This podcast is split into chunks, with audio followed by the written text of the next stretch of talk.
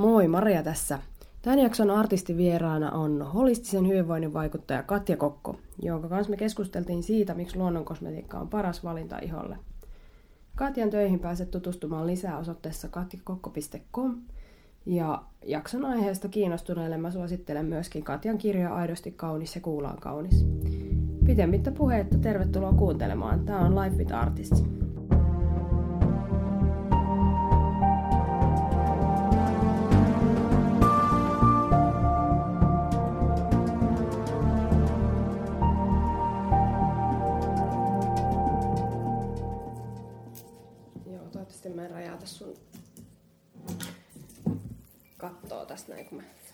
Siis tota, voin kertoa sulle sellaisen salaisuuden, että jos sä väännät tätä korkkia, niin se po- posahtaa. Mutta jos sä pidät No avassa. tällain, että et sä niinku pi- pidät kiinni siitä korkista ja sä pyörität tätä pullon pohjaa, niin sä hallitset tän. Mahtavaa. Tää nousee täältä näin. Wow. Uh! No niin, sieltä kuplat tuli ulos saman tien. No mut hei, susta... Sulla on tämmönen, de, tommonen tota... Mikä tää nyt on? Paarimikko. Tausta myöskin. Tota, ei oo, mutta mun ystävä, joka on kunnon ruoka- ja vi- viinihipistelijä, on noin 15 vuotta sitten tota, paljastanut mulle tällaisen salaisuuden. No niin, hyvä. Mäkin Niin tästä lähtien tiedät. opin jotain. Tai siis mä, Joo, mutta opin. toi on niinku pommin varma tapa välttää se, että et, tota, se ei posahda kenenkään silmään. Loistavaa. No niin.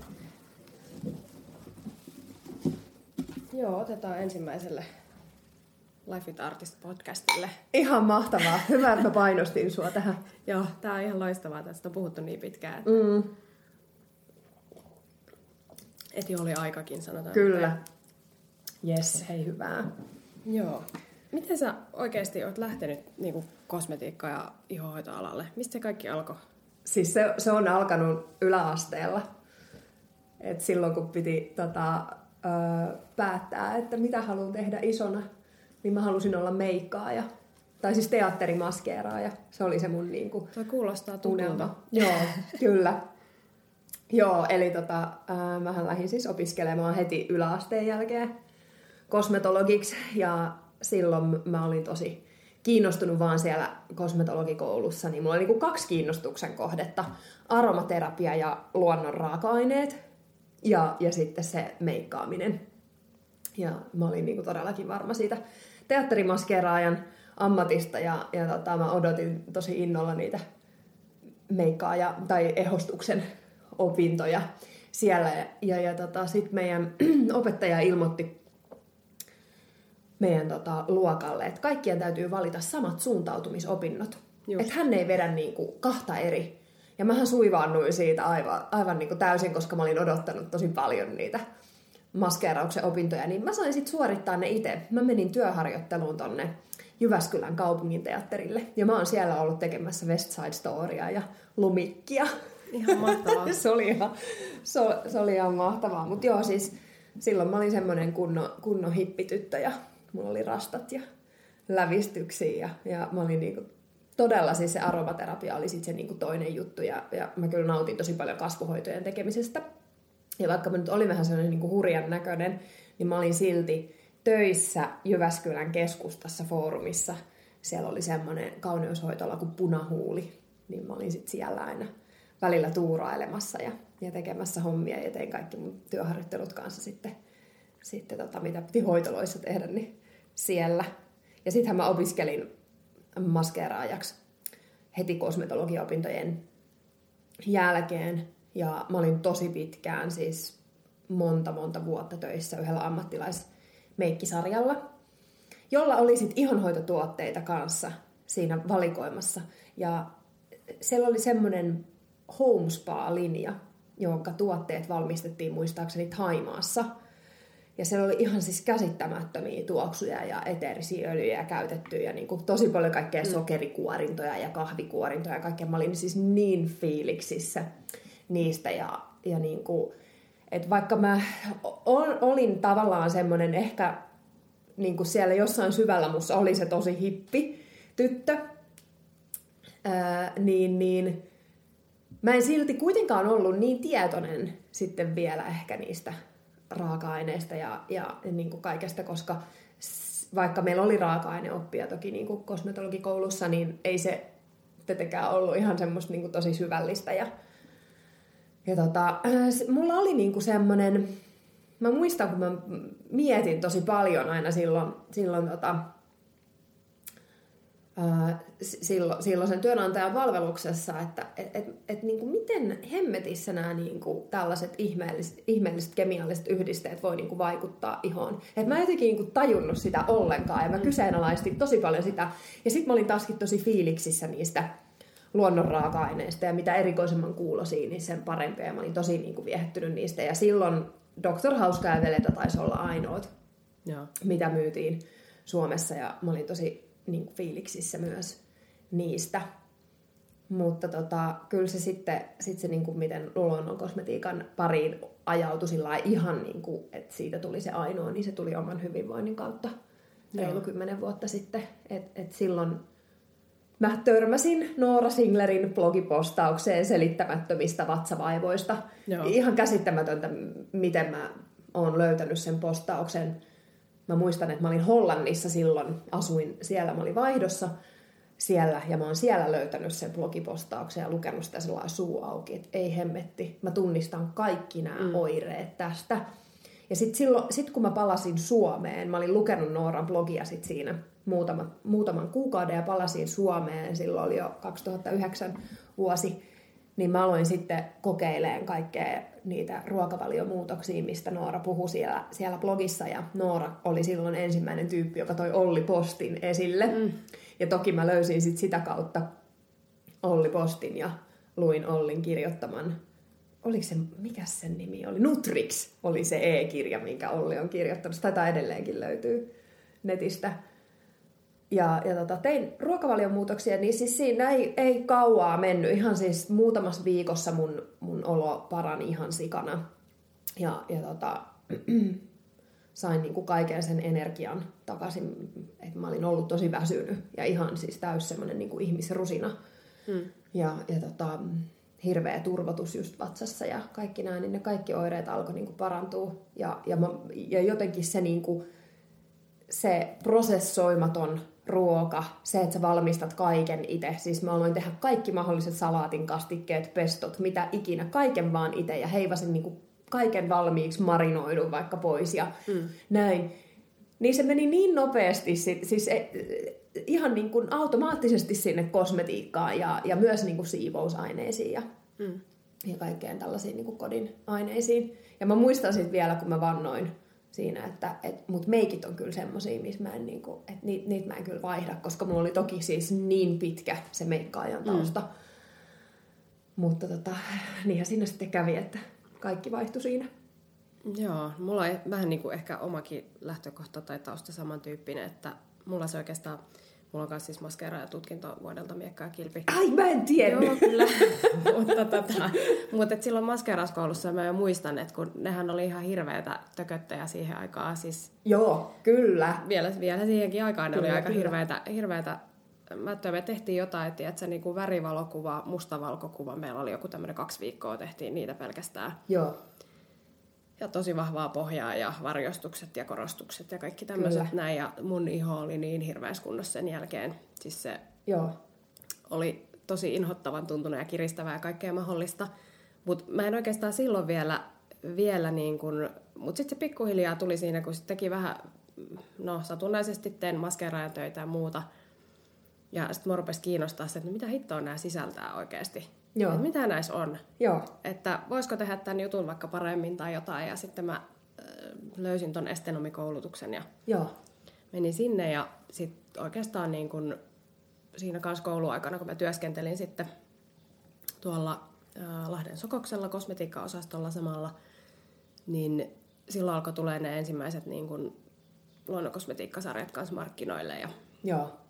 Ja tota, no Dr. Hauska oli mullakin se eka sit, mikä tuli tuli tämmöinen vähän selektiivisempi sarja, että et sitten myytiin jo siellä niinku ihan oikeasti kosmetiikkapuolella eikä siellä luontaistuote hyllyssä. Aivan, niin, totta, totta. Niin, tota, niin se oli ehkä semmoinen, että mä rupesin katsoa, että okei, että tässä on kyllä aika erilaiset nämä raaka-aineet kuin mitä näissä muissa, mitä täällä on. Ja, ja sitten kiinnostuin siitä niin paljon, että, että olin sitten maahantuojan yhteydessä, että kun olin kuullut, että ne tekee tämmöisiä kivoja pikkumatkoja tonne tehtaalle ja muuta, että mä oon köyhä opiskelija, että, että tota, mua kiinnostaa hirveästi nämä raaka-aineet. Mulla ei ole varaa maksaa siitä reissusta, mutta jos te otatte mut sinne mukaan, niin mä teen teille töitä sitten niin kuin siihen, että joku homma keksikää mulle. Ihan mahtavaa! Joo, ja sitten mä pääsin sinne ja sitten päätyi siihen, että mä kutsuin heidän tuotekehityskemistiin Suomeen sitten hänen luentonsa päätteeksi. Oli silleen, että voit sä tulla Suomeen ja puhua tästä, että mä opiskelen niin kuin estenomiksi ja selitin meidän koulutusohjelmasta ja tuut sä pitää sinne luentoon.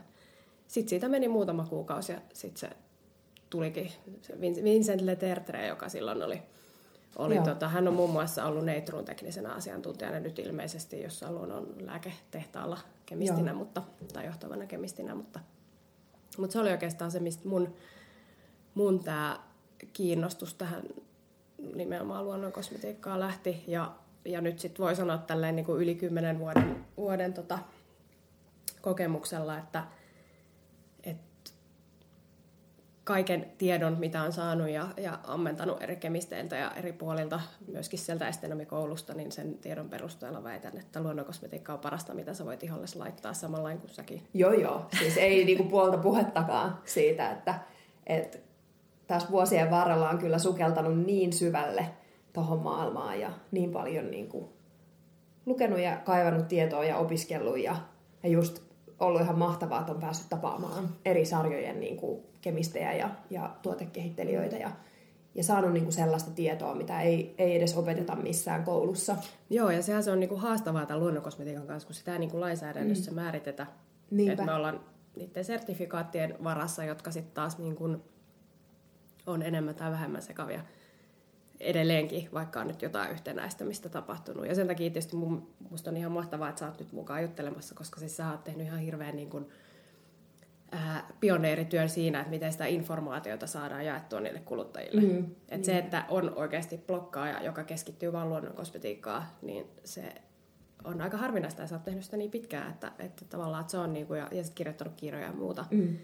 Että sehän on niin kuin helpoin tapa kuluttajalle sitten niin kuin tietää, että no mitä mä valitsen. Että okei, että no ton mä tiedän, että se, on, se tietää näistä jutuista. Kyllä. Ja ottaa niistä ne parhaat. Kyllä. Niin... Ja siis kyllähän sitä niinku kirjallisuutta ja kaikkea tietoa löytyy siis ihan hirveästi, mutta, mutta et niinku tavalliselle kuluttajalle, niin se on kyllä ihan kauhea niinku sua lähteä sieltä, sieltä niinku selvitteleen noita, että et, tota, niin sen takia just esimerkiksi noissa omissa kirjoissa niin koitan, olen koittanut tuoda niin kuin, tosi selkeästi ja yksinkertaisesti esille noita asioita, eikä myöskään mennä niin kuin, sit liian syvälle, että et, et ei niin kuin, uuvuttaa sitten kuitenkaan tavallista kuluttajaa niin kuin kaikella sillä tiedon määrällä. Joo, se on ehkä just tärkeää, että tarjotaan mm. niitä niin kuin yksinkertaisia Kyllä. ratkaisuja tai niin kuin sillä, että okei, että mä suodatan tämän tiedon Kyllä. puolesta tyyppisesti. Kyllä. Mutta tota, mutta jos me nyt mietitään sitä, että tosiaan me molemmat ollaan nyt niinku pitkän kokemuksen pohjalta päädytty siihen, että se luonnon kosmetiikka on se juttu, niin jos sä haluaisit konkreettisesti jollekin lähteä avaa sitä, että, että miksi, miksi se on parempi, miksi sä oot päätynyt siihen? Um, no, siis meidän iho on elävä elin ja se ei ole niin kuin millään tavalla erillinen meidän muusta kehosta, niin, niin mun mielestä ihan pelkästään jo niin kuin siitä pitäisi lähteä, että pitäisi niin kuin ymmärtää se, että, että se ei ole oikeasti niin kuin erillinen siitä muusta kehosta, minkä ihmeen takia sä laittaisit sille jotain keinotekosta, ethän sä myöskään halua syödä mitään sellaista. Ja, ja niin kuin, se on ihan kaikille itsestään selvää, esimerkiksi ruoan suhteen jo, että prosessoitu einesruoka ei todellakaan ole sitä parasta. Samoin kuin kaikki ymmärtää sen, että on parempi saada kaikki vitamiinit ja mineraalit ynnä muut ravintoaineet ihan siitä kokonaisesta puhtaasta ruuasta kuin sitten ottaa purkista. Niin ihan, ihan niin kuin tämä sama pätee sit myös siihen ihoon. Että pitäisi ymmärtää se, että et ei, ei iho ja keho ole, ole millään tavalla erillisiä toisistaan, vaan ne on, ne on niin kuin jatkuvassa kommunikaatiossa toistensa kanssa. Ja ylipäätänsä koko ihminen on jatkuvassa kommunikaatiossa luonnon kanssa, että ei me olla mitenkään erillisiä siitä luonnosta. Että nämä on niin aika semmoisia syviä juttuja, miten niin itse lähtee automaattisesti tosi sinne syvälle kelaamaan noita. Ja, ja sitten taaskin ihan, kun miettii niin sitä ihon perus, perusbiologiaa ja sitä, miten iho toimii, ja, ja just nyt vaikka tästä ihon mikrobiomista tai, tai ihon bakteerikannasta, kun siitä tehdään niin jatkuvasti sitä uutta tutkimusta, niin jo ihan sitäkin kautta, jos aihetta tarkastelee, niin ymmärtää sen, että eihän siinä ole mitään järkeä laittaa steriilejä silikooneja tai mineraaliöljyjä siihen iholle, puhumattakaan jostain mikromuoveista tai, tai sellaisista säilöntäaineista, mitä pitää käsitellä suurin piirtein avaruuspuku päällä tai niitä säilytetään niin kuin jossain tosi su- suojatuissa, suljetuissa huoneissa, niin, niin kyllä se niin ihan luonnolliselta niin. valinnalta tuntuu. Joo, siis se ongelmahan on, että niin kuin monesti just se argumentti, mitä mäkin olen tässä vuosien varrella mm. kuullut, niin on se, että okei, että no A, luonnossakin on myrkkyjä, että se ei ole yhtään turvallisempaa se luonnon kosmetiikkaa, ja sitten toinen on tämä, että kaikkihan on kemiaa, että vesikin on HX, H, H, 2O ja sitten hiilidioksidi CO2 ja näin edespäin. Mm, kyllä. Mutta tota, ää, mut sillä on aika iso merkitys, minkälaista kemiaa, miten pitkälle prosessoituja ne raaka-aineet on, koska mm. fakta on kuitenkin se, että jos me laitetaan silikooni meidän iholle, niin meidän solut eikä myöskään ne mikrobit, jotka siinä ihon pinnalla eli ei ne pysty tunnistamaan sitä. Ne ei tiedä, mikä se on, ne ei pysty pilkkoa sitä, ne ei pysty hyödyntämään sitä. Ää, mahdollisesti jotain kautta se voi päätyä meidän elimistöön, jos ei muuta kautta, niin juomaveden kautta, koska ne kuitenkin menee sitten sinne viemäriin, kun me huuhdellaan se, se iholta pois. Ja nyt on tosiaan viimeisimmissä tutkimuksissa – Tämä on itse asiassa ympäristötiedon foorumista. Mä en tiedä, oletko seurannut yhtään sitä, mutta se on myös tämmöinen niin ympäristöministeriön ja, ja tota, Helsingin yliopiston yhteinen foorumi. Niin siellä, tota, siellä oli just juttua tästä niin kuin vesivälitteisistä uhkista ja joo. esimerkiksi loksaanit on yksi siellä, mikä kertyy vesistöjen pieneliöstöön. Siis, joo, tosi tosi mielenkiintoista ja ihan mahtavaa, että tuollaista tietoa on saatavilla. Ja tätä just pitäisi itse asiassa nyt levittää mm, enemmän vielä eteenpäin, että ihmiset ymmärtäisi niin ton. Mm. Mutta mun mielestä niin se väite, tai toi, toi argumentti, että kaikkihan on kemiaa, niin siis se on ihan täysin pystyyn kuollut. Koska niin. se, on, se on ihan eri asia saada äh, ne vitamiinit ja ravintoaineet kokonaisesta raaka-aineesta, mm. missä ne on luonnollisessa muodossaan, niin, kuin, me, si- niin, kuin sitten jo kemiallisesti mm. valmistettuna. Siitähän ei, eihän siitä ole mitään haittaa, jos vaikka laitat iholle synteettistä C-vitamiinia. Ei se, ei se niinku haittaa sitä, mutta se, että miten se siinä niinku iholla oikeasti toimii, miten se pysyy stabiilina siellä tuotteessa, ja niin edespäin, niin siis siinähän on ihan käsittämättömät haasteet. Vähän sama kuin siinä, että syöksä niitä vitamiineja sieltä purkista, mutta kun ei ne, mm. jos ne ei oikeasti imeydy suhun, niin ei sillä ole mitään niin kuin, merkitystä. Joo, ja toi on niin kuin, ihan sairaan hyvä pointti. Mä katsoin just tämmöistä tota, itse asiassa videoa tuossa toissapäivänä hormonihäiriköistä, mitä tulee siis ruoan kautta. Niin, niin just se, että, että tota, sillä on aika iso merkitys, että kun meillä on ne reseptoripaikat vaikka nyt niillä vitamiineille tai rasvahapoille tai mille tahansa, niin jos me siihen reseptoripaikkaan sitoutuu joku, minkä ei sinne kuulu, kuulu sitoutua, niin sillä on aika hemmetinmoiset vaikutukset meidän kyllä, elimistöön. Kyllä, ja, juuri näin. Ja just tämä näin, että, että monesti sitten just mietitään sitä, että okentokosmetiikkaa, jos se suurin saastuttaja, mm. mutta se on se, mihin me hemmetti helpoin vaikuttaa. Siis just Omilla näin. valinnoilla. Me Kyllä. pystytään niinku ihan saman tien niinku vaihtaa se, Kyllä, se kosmetiikka semmoiseksi, että siitä ei välttämättä tule sit niitä silikoonijohdannaisia tai synteettisiä säilöntäaineita, voimakkaita peseviä ainesosia tai, tai muita tämmöisiä, tai sitten UV, puhumattakaan UV-suoja-aineista. Kyllä, juuri näin. Ja, ja siis itse asiassa tämä on niinku, mun mielestä tosi mielenkiintoista,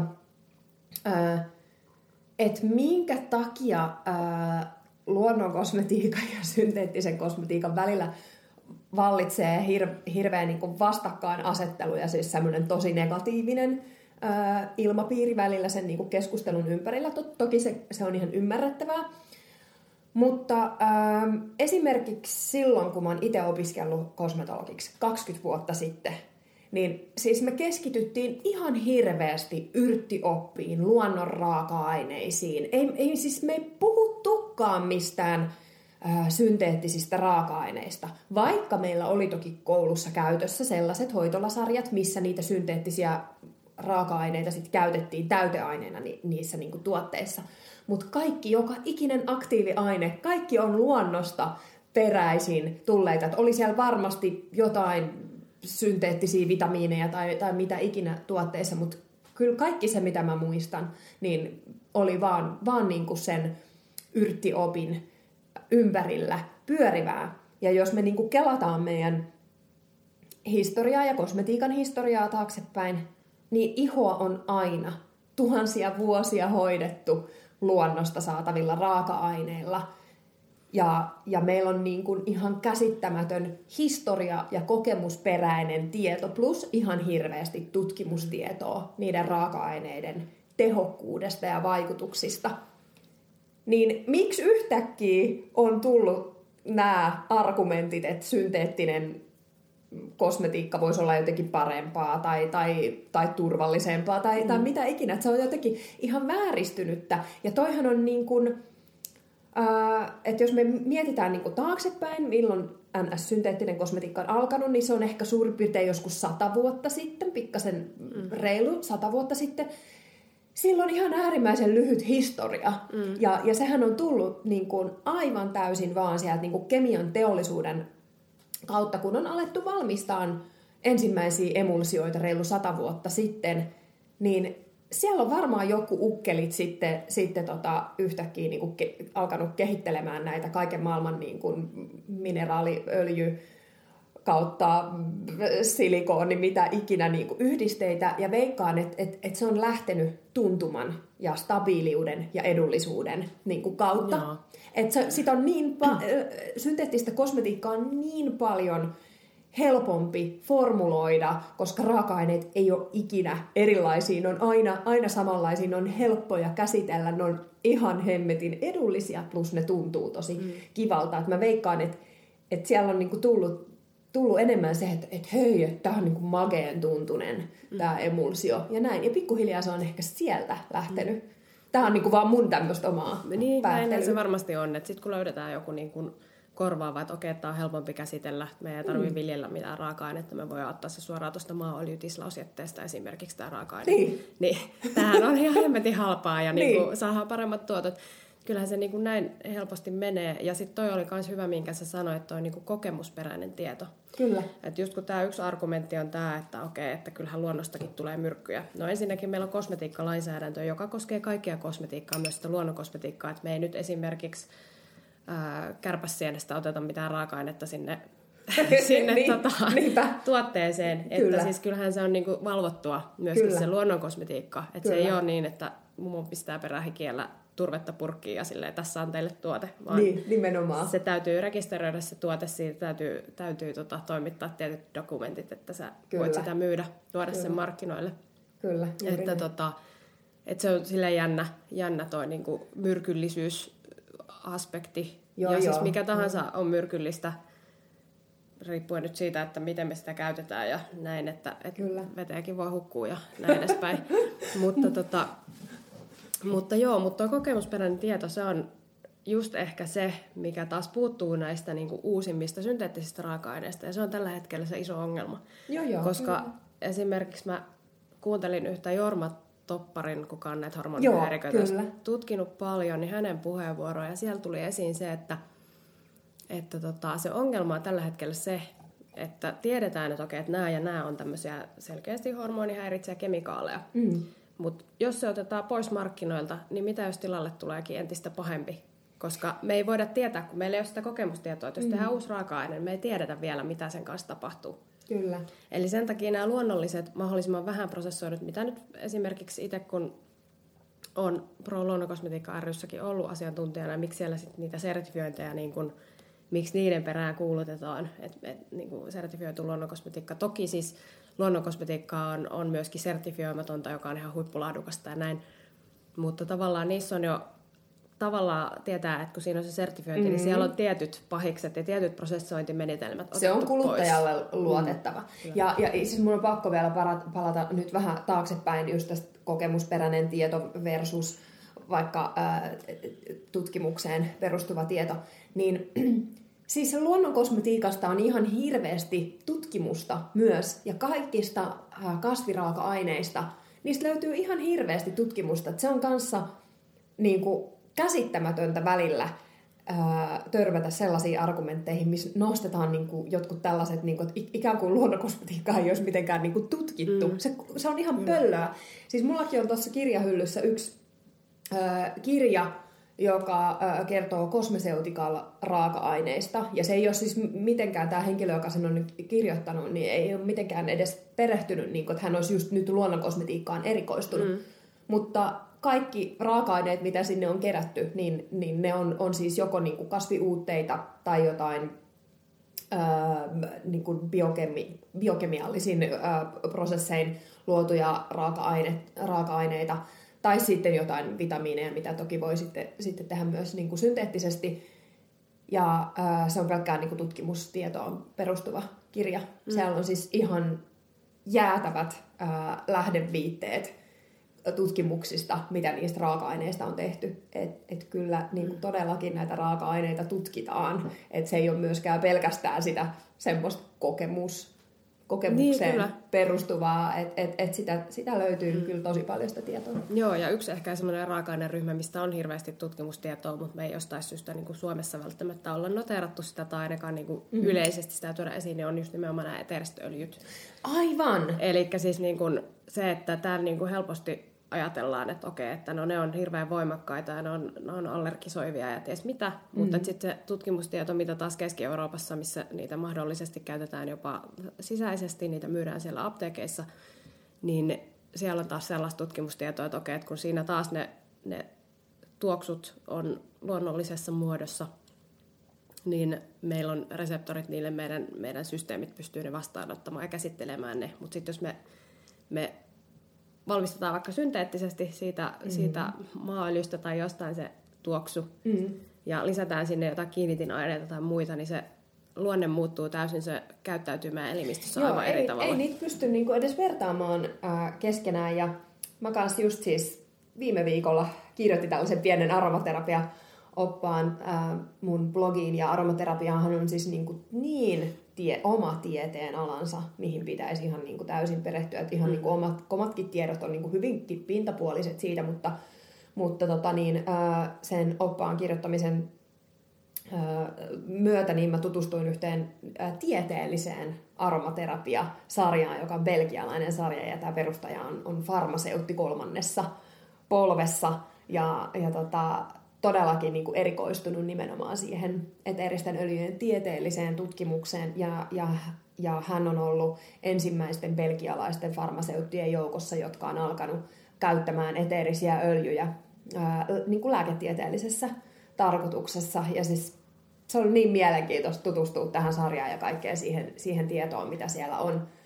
Niistä todellakin niin kuin löytyy, löytyy paljon tutkimusta ja, ja sehän on, on myös niin kuin kans ihan tutkittua, että jos, siellä, jos me lähdetään niin kuin hajottamaan sitä kokonaista eteeristä öljyä ja eristämään sieltä, sieltä niitä ää, ainesosia, niin sinne voi tulla tilalle jopa haitallisia vaikutuksia. Mm. Joo, tämä on just tämä kanssa, että niinku me menetetään ne kaikki aromaterapeuttiset vaikutukset. Mm, että jos me kyllä. otetaan yksittäisiä komponentteja käyttöön, mm, että ne ei, kyllä.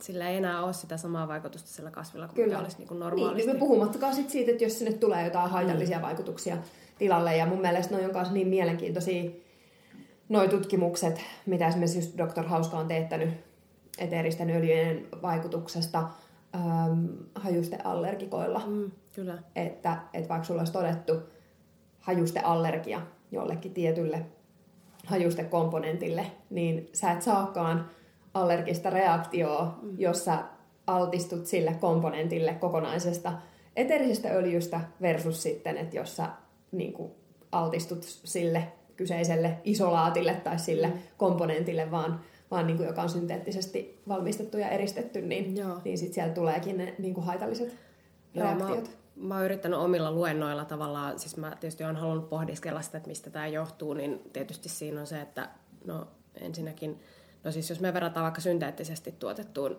tuoksumolekyyliin, niin mm. vaikka sen, siinä on täsmälleen samat atomit, niin se voi silti kemiallisesti toimia eri tavalla. Eli, eli se molekyyli voi olla kiertynyt eri tavalla, puhutaan tämmöistä enantiomereistä, jolloin wow. se ei, joo, jolloin sillä on tietysti aivan eri vaikutukset. Tästä on joo. myös lääkekäytöstä ää, aika surullisia esimerkkejä historiassa. Tämmöinen okay. talidomidi-ongelma 70-luvulla, 80-luvulla, milloin se nyt olikaan, mutta siis aiheutti sitten lasten mutatoitumista, kun sitä käytettiin naisten tämmöiseen raskauspahoinvointiin. Ja sitten huomattiin, että okei, että no, tässä on niinku kaksi muotoa tästä samasta molekyylistä ja tämä toinen muoto aiheuttaa näitä epämuodostumia. Mm. Ää, mutta siis toki lääketeollisuudessa sitä pystytään jo manipuloimaan niin, että ne on oikeasti, voidaan muuttaa niin, että ne on ne kaikki molekyylit samanlaisia, mutta kosmetiikassa sitä tuskin mm. käytetään tätä. Se on mm. aika kallista toki tehdä tällaista. Niinpä. Mutta, tota, mutta se ehkä myös sitten, mikä täytyy muistaa, että jos meillä on vaikka joku, tämä on myös esimerkki, mitä mä luennoillani usein käytän, niin on, on esimerkiksi se ruusuöljy, jossa on yli 400 komponenttia. Ja niistä pystytään synteettisesti matkimaan 27 loppuja ei osata vielä jäljitellä. Mm. Ja sillä 27 tehdään se niin kuin synteettinen ruusun tuoksu. Ja sitten jos saat vaikka linaloolille allerginen, joka on yksi ruusuöljyn komponentti, Aivan. niin, tota, niin sitten kun sä, sä tota, ää, käytät sitä kokonaista öljyä siinä synteettisessä hajusteseoksessa, missä sulle tehdään se allergiatesti, niin se linalooli aiheuttaa reaktion. Mutta sitten kun ta, sä otat sen kokonaisen ruusuöljyn, niin voikin olla, että vaikka siellä on se yksi linalooli, mikä aiheuttaa sun elimistössä reaktion, niin siellä voi olla vaikka sata muuta komponenttia, jotka rahoittaa sun parasympaattista hermostoa limpisen mm. järjestelmän kautta ja kertoo, että hei kaikki hyvin, tää on sulle hyväksi. Just näin. Et, et niinku niin. ei hätää. Niinpä, just Ja sitten meidän, meidän hermosto, se ei joudu tämmöiseen niin kuin, tai yliaktiiviseen tilaan tai, tai meidän immuunisysteemi, vaan päinvastoin se mm. niin kuin, rauhoittuu. Ja... Kyllä. Tämä on itse asiassa tosi mielenkiintoista kanssa, että välillä, välillä näkee, että, että niin kuin luonnon kosmetiikkaa ikään kuin sitten parjataan näiden niin kuin hajusteiden ja just, just niin kuin allergeeneiksi luokiteltujen ää, hajusteiden niin kuin, ää, perusteella vaikka niin kuin, se, on, se on niin eri asia, mm. että et mistä ne hajusteet tulee. Ja, ja sit itse asiassa siis, kun meillähän on kosmetiikkalainsäädännössä ne 26 allergeenia, mm. ää, eikö sitä olla nostamassa sitä määrää No se on, siitä on jo ollut puhetta kyllä Joo. monta vuotta, että siihen Joo, se tulee vielä. pitemmäksi lista, mutta ei Joo. vielä. Niin itse asiassa siitä 26 allergeenista ainoastaan 16 on, on luonnollisia. Niin, ne kyllä. loput on, on, on sit synteettisiä. Joo, ja siis tyhmähän se on, että inkin perusteella sä et voi tietää välttämättä, että onko niin, se synteettinen niin. vai luonnollinen, niin. ellei sitä erikseen niin kuin jotenkin sitten valmistaja merkannut. Kyllä, tai sitten jos, tu- ja, no, jos tuotteella on mm. sertifikaatti, silloin sä tiedät, että... Niin, ja siltikään sä et tiedä, onko se kokonaisesta öljystä vai onko se pilkotusta, paitsi Kyllä. sitten toiset valmistajat onneksi merkkaa sen niin kuin, Äh, siis se on harvinaista, miksi, miksi tuotesarjat ei merkkaa, vaikka mm. ne käyttäisi kokonaisia öljyjä, niin miksi ne ei merkitse kaikkia eteerisiä öljyjä, niin se on tietysti osa tuotesalaisuutta. Mm, kyllä. Et halutaan, niin kun, tuoksuhan on meille semmoinen, että me halutaan, halutaan niin sillä ää, erottaa se meidän brändi muista. Mm. Että se on niin vahvasti sidoksissa meidän tunteisiin ja kaikkea se limpinen kyllä. systeemi, mikä sen tuoksun vastaanottaa. Kyllä. Että sit, sit halutaan, että okei, no aina kun se käyttää näitä meidän tuotteita, niin sille tulee tämä mm. niin tietynlainen fiilis Kyllä. siitä mutta, tota, mutta toki se on vähän sekoittavaa välillä, että jos ne ei ole merkattu ne kokonaiset öljyt sinne, mutta kyllä. toiset ne laittaa suoraan, mm. mutta toiset ei. Kyllä, kyllä, joo. Joo, ja toi on mielenkiintoista, miten niinku, ähm, kun yli kymmenen vuotta on niinku käyttänyt pelkästään sitä luonnonkosmetiikkaa, niin miten herkistyy tunnistamaan ne tuoksut.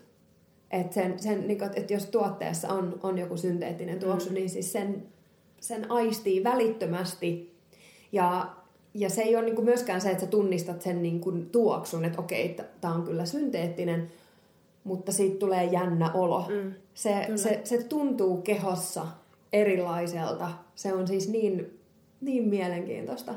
Joo, kyllä, tota, kyllä ne tosiaan niin kuin näin on, että sitten sen niin kuin huomaa ja jotenkin se niin kuin haisee liian voimakkaalle kyllä, tai erilaiselle kyllä. tai tuntuu kummalliselta, että miksi tässä on niinku tällainen outo tuoksu. Et esimerkiksi niin kun, no pesuaineet on hyvä esimerkki, että mullakin on kolme lasta ja niitä lasten kavereita aina mm. välillä sitten meillä. Kyllä. Niin joidenkin lasten vaatteissa on niin tolkuttoman voimakas mm. tuoksu. Siis silleen, että se niinku leijailee siellä kämpäs vielä monta tuntia sen jälkeen, kun Joo. se lapsen... Siis me varmaan haistaa tosi pahalle niiden mielestä, mutta, mutta et kun on joku laventelipesuaine siellä, missä on laventelin eteeristä öljyä, mutta sitten nämä niin näin, niin kuin, se on jotenkin ihan käsittämätöntä. Mutta tiedätkö, itse asiassa mä oon vuosien varrella saanut ihan hirveästi kommentteja siitä, että vitsi kun sä tuoksut hyvälle.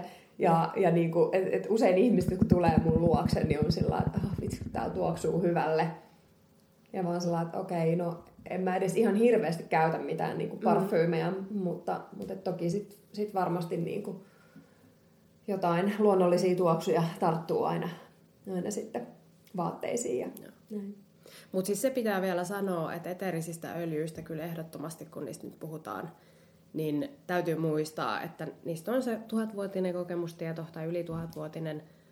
Ja tiedetään myöskin ne turvalliset pitoisuudet. Että kuka vaan ei voi miten vaan puhtaita eteerisiä öljyä käyttää. Et siinä on isot yes. riskit. Niin on. Et, et niin kun, täytyy tietää, mitä niiden kanssa tekee, kun niitä käyttää. Ja kannattaa noudattaa niitä valmistajan ohjeistuksia. Kyllä. Että sitten semmoinen ja esimerkiksi just vaikka sisäinen käyttö tai tämmöinen, niin, niin tota, Suomessahan se ei ole, sitä ei juurikaan mm. tehdä.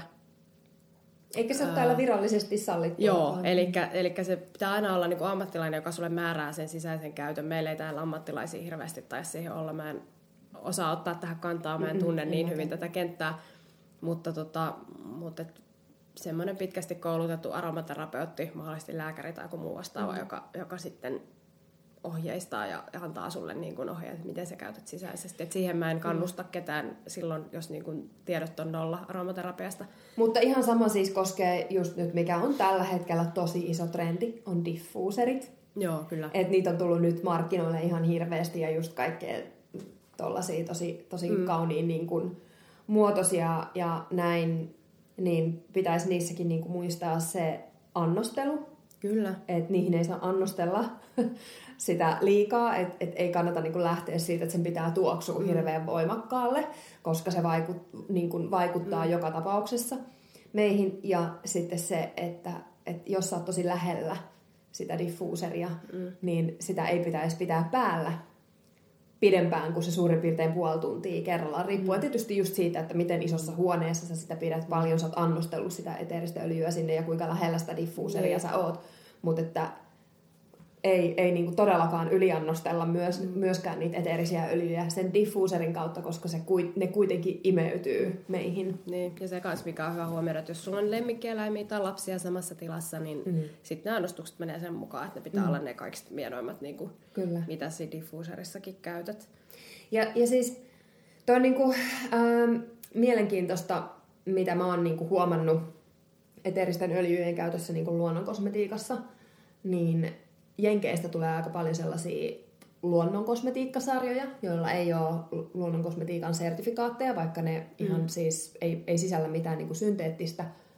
Mutta huomaa niin kuin selkeästi, että eteeristen öljyjen käytössä ei noudateta ihan niin kuin mm. täysin, täysin niin kuin niitä ää, suosituksia, tai sitten mennään niin kuin ihan maksimimäärien mukaan varmaan. Sitten on tietenkin hankala tietää, koska sä mm. et tiedä sen tuotteen mm. niin kuin, ähm, virallista reseptiä, mutta et, et osa, osa joistakin luonnonkosmetiikkatuotteista, jotka tulee Jenkeistä, niissä on käytetty eteerisiä öljyjä, niin on, on niin kuin, mä oon huomannut ne, että mä en pysty käyttämään niitä, mä en pysty edes laittamaan niitä iholle, ne tuoksuu liian voimakkaalle. Ja, ja jos sulla on yksi sarja, jossa on niin kuin monta eri tuotetta, mm. niissä on käytetty hirveästi eteerisiä öljyjä ja sä lätkit niitä mm. niin kuin päällekkäin, kerrostat iholle ja vielä niin kuin mm. vartalolle. Niin siis siinä on sellainen kemikaalipommi kyllä niin kuin iholle ja, ja äh, kropalle ja, ja meidän niin kuin hermostolle ja hormonitoiminnalle, kaikelle. Et, et ei, niin kuin, ei, ei sellaista pysty enää optimaalisesti hyödyntämään. Joo, ja se on niin kuin hyvä muistaa, että siinäkin sietokyky on, on yksilöllinen, mm, niin kuin mm. kaikessa. Elikkä, tota, eli just se, että, että tota, sä voit toki saada allergisen reaktion eteerisestäkin öljystä, mm. synteettisestä tuoksusta todennäköisemmin tietysti ehkä mm. saat sen nyt, mitä, mitä nyt pohjaa sit noihin tutkimuksiin ja siihen, mm. mitä nyt ylipäätään niin kun meidän keho toimii ja, ja on yh, yhteydessä siihen luontoon. Mm. Mutta, tota, mutta se, että jos meillä on niin kuin immuunisysteemi yliaktiivisessa tilassa, jos meillä on niin kuin suolisto huonossa kunnossa, meillä on ihottumia muutenkin tai, tai joku allergia tai muuta, niin se kertoo siitä, että okei, että no meidän niin kuin, systeemit ei ehkä toimi silleen, niin kuin optimaalisesti tällä hetkellä. Meidän elimistö on jonkinlaisessa epätasapainotilassa, mm. ja silloin sietokyky on matalampi. Mm. Niin, eikä niistä välttämättä mitään allergista reaktioa siis saa, vaan, niin. vaan ylipäätänsä vaan niin kuin se, että että että se on vaan se on liikaa, liikaa, se niin, on liikaa koko Joo. meidän niin kuin, systeemille mm. otettavaksi niin kuin, vastaan mm. ja, ja, ja niin kuin, äh, hyödyntää se kokonaisvaltaisella mm. tavalla. Joo, ja hirveästi se riippuu myös niinku hormonitoiminnasta, että mikä yli milloinkin naisilla varsinkin hormoni, mm. hormonitoiminta ää, on, no miksei miehilläkin niin muuttuva, mutta naisilla erityisesti niin on semmoinen vähän syklinen hormonitoiminta, niin eri vaiheissa kuukautta tai, tai jos olet raskaana tai näin, niin sä kaipaat erilaisia mm. tuoksuja esimerkiksi. Et, et se kertoo siitä, että että, että meidän elimistö niin normaalisti säätelee sitä, että mikä meillä on hyväksi ja mikä ei. Kyllä. Mutta tota, tästä nyt voisi periaatteessa eterestä öljystä varmaan niin puhua tunnin ja just niin kaikesta tuosta, minkälaista tutkimustietoa siitä on, mutta, mutta toki muutkin aiheet ehkä on, on, voi olla mielenkiintoisia. Ää, minkä verran saat, jos, jos sun pitäisi niinku listata tämmöisiä ns raaka-aineryhmiä, mihin sä erityisesti haluaisit kiinnittää huomiota, niin mitä sä ajattelisit, mitkä on semmoisia, mitä sä haluaisit nostaa pöydälle? Kylmäpuristetut kasviöljyt. Ähm, totta kai erilaiset niin kasviuutteet, kaikki nuo niin kokonaiset kasviraaka-aineet, että ää, en, en tiedä nyt, mitä, sä, mitä ajoit niin kuin takaa tällä kysymyksellä. No, mutta, tämä on oikein hyvä. Joo, mutta siis se, että äh, ehkä mä nyt lähestyn tätä, tätä kysymystä sitä kautta, että mitä mä, mitä mä niinku arvostan Joo. raaka-aineissa ja mitkä mun mielestä tekee laadukkaan luonnonkosmetiikan, niin, niin ihan niinku ykkösiähän on, on ne kylmäpuristetut laadukkaat kasviöljyt, kokonaiset kasviöljyt, niin ne on siellä. Sitten sit just kohtuudella nämä niin eteristööljyt, koska niillä on niin mielettömiä ihonhoidollisia vaikutuksia myös kasviuutteet ehdottomasti. Ja, ja sitten on totta kai niin kuin, ää, tällaiset niin kuin modernimmat raaka-aineet ja niin kutsutut cosmeceutical raaka-aineet siellä sitten, sitten lisänä. Ja ää, mitä niin kuin itse toivoisi, että ei hirveästi niin näkisi sitten taaskaan tuotteissa, niin on, on sellaiset niin myös luon, luonnon kosmetiikassa niin, niin, niin turhat fillerit, prosessoidut, hajotetut kasviöljyt, joita hyvin usein voidaan valmistaa sitten just vaikka palmuöljystä. Kaikki nämä kaprylik, kaprik, triglyceridet, sun, sun muut niin tällaiset, mitkä on enemmän niin siellä – edullisessa luonnonkosmetiikassa, koska ne on edullisempia raaka-aineita. Ja, ja sitten toisaalta toi, toinen funktio niille voi olla se, että kun niistä tulee niin kiva silkkinen mm. tuntuma ja, ja, ja varmasti helpottaa myös sitä niin kuin formulointia, niin, niin, niin ne on niin kuin ehkä just sitten niitä raaka-aineita, mitä itse mielelläni vältän. Öm, mutta ei sekään ole aina sit niin mustavalkoista. On niille joskus ihan, ihan niin kuin perustellusti paikkansa myös siellä tuotteessa. Mutta kyllä niin kylmäpuristetut kasviöljyt on ihan niitä, Joo. niitä ykkösiä. Mulla on siis yksi saksalainen kemisti kerran totesi, kun mä kysyin tästä niin kuin näistä esteriöljyistä ja näiden käytöstä, mm. niin vastaus oli, että, että joo, että kyllä jos me mietitään, niin kuin, että miten se minkälaista se ihon oma rasva on mm. kemialliselta koostumukselta, niin parastahan iholle olisi tämmöinen kuin vesiöljyssä emulsio, tämmöinen mm. vähän paksu, että niin kuin joku alumiinituupissa oleva voide. Että se on niin kuin kemialliselta koostumukseltaan lähimpänä sitä Joo. ihon omaa rasvaa. Mutta tota, mut kuluttajat haluavat sitä samaa fiilistä luonnonkosmetiikalta mm. kuin siltä synteettiseltä. Mm. Ja, ja koska meillä ei nyt ole niitä haihtuvia silikooneja ja muita tämmöisiä mm. raaka-aineita käytössä, niin, niin, tota, niin sitten käytetään näitä esteriöljyjä, että saadaan mm. se sama fiilis. Kyllä, siis tämä on niinku sitä, sinne. Tämä on, on juuri se argumentti, mihin, mihin niinku itse on, on törmännyt joidenkin niin kuin valmistajien kohdalla, kun on niin kuin kysynyt siitä, että, että minkä takia ne on, on niin suuressa merkityksessä tai, tai suuressa roolissa siellä tuotteen koostumuksessa, niin se on, se on tosi paljon sitä, niin kuin, että koska kuluttajat haluaa, haluaa tätä näin. Ja sitten toisaalta joillakin, niin kuin, joillakin ähm, sarjoilla voi olla myös sillä, että ne, ne ei niin kuin tuu niin sellaisesta, sellaisesta maailmasta, missä ollaan, ollaan niin kuin tosi syvällä siellä, niin kuin, miten mä nyt sanoisin, Yti, ytimessä, luonnonkosmetiikan mm. tiedätkö, ytimessä, siellä niin kuin juurilla ikään kuin. Niin. Että et, et se lähestymistapa tulee niin kuin jotenkin tavallaan vähän sieltä synteettisen kosmetiikan niin kuin kautta ja enemmän sellaisen niin kuin, ähm, miten sen voisi kuvailla, kemian teollisuuden kautta tai, tai niin kuin, et, et siellä jotenkin niin kuin, jo, joillekin valmistajille voi olla vaan niin kuin se huippu laadukkaan kosmetiikan kriteeri, mm. se niin kuin super äh, stabiili emulsio, jossa on mieletön levittyvyys ja ihotuntuma ja näin. Että et sieltä se, niinku, se, se koko näkemys siitä, että mikä on niinku laadukasta kosmetiikkaa, on ihan erilainen Joo, mä oon... kuin sit noilla niinku, sanotaan nyt Dr. Hauska, Veleda, Nilsia Remedies, tällaiset oikein niinku mm. pioneerit versus sitten niin, ja ehkä on tällaiset niinku modernimmat hyvä... merkit. Niin, ja kyllä mä, mä aina tälleen, mä en tiedä onko tämä kauhean rumasti sanottu, mutta mä puhun niinku sielu, sielukkaista tuotteista ja sieluttomista tuotteista. Kyllä, joo. Että, että mun mielestä niin kuin tietyissä tuotteissa on semmoinen niin sielu. Sama. Se, se on, mä, mä ymmärrän tämän ihan täysin, koska mulla on tämä, mulla on tämä sama juttu aina, että siis tuotteella on sielu. Joo. Ja tota, tietysti jos, jos haluaa niin kuin ymmärtää sitä, että mistä nämä tämmöiset pioneerisarjat on mm. lähtenyt, niin esimerkiksi Velena ja Hauskan taustalla molemmissa on tämä antroposofia, joo, tämmöinen Rudolf, Rudolf Steinerin filosofia. Mm että tavallaan ennen kuin luonnonkosmetiikka oli mitenkään muodikasta tai että se oli... Se oli ennen kuin luonnonkosmetiikka niin, oli edes syntynyt, niin, niin siellä oli jo, oli jo niin kuin antroposofia. Niin joo, lähtenyt mm, siitä. Kyllä. Siitä, että se ehkä selittää tätä. Mutta on kyllä sit uudempiakin brändejä, mistä mä oon niin kuin huomannut sitä samaa, että siellä on niin semmoinen sydämenpalo mm. asialle. Siis mun on pakko nostaa nyt tässä äh, yksi brändi esille, Novexpert, joka on, on niin kuin itselle ollut sellainen Sori, se... mun pitää sanoa kuulijoille, että meillä ei ole minkäänlaista sponsorointia tässä, eli kaikki brändit, mitkä nousee esiin, niin nousee, nousee puhtaasta halusta sanoa ne Kyllä, ääneen. juuri näin, juuri ja... näin. Niin Novexpertissa on niin mun mielestä tosi mielenkiintoista siis se, siellähän on käsittämättömät tyypit niin kuin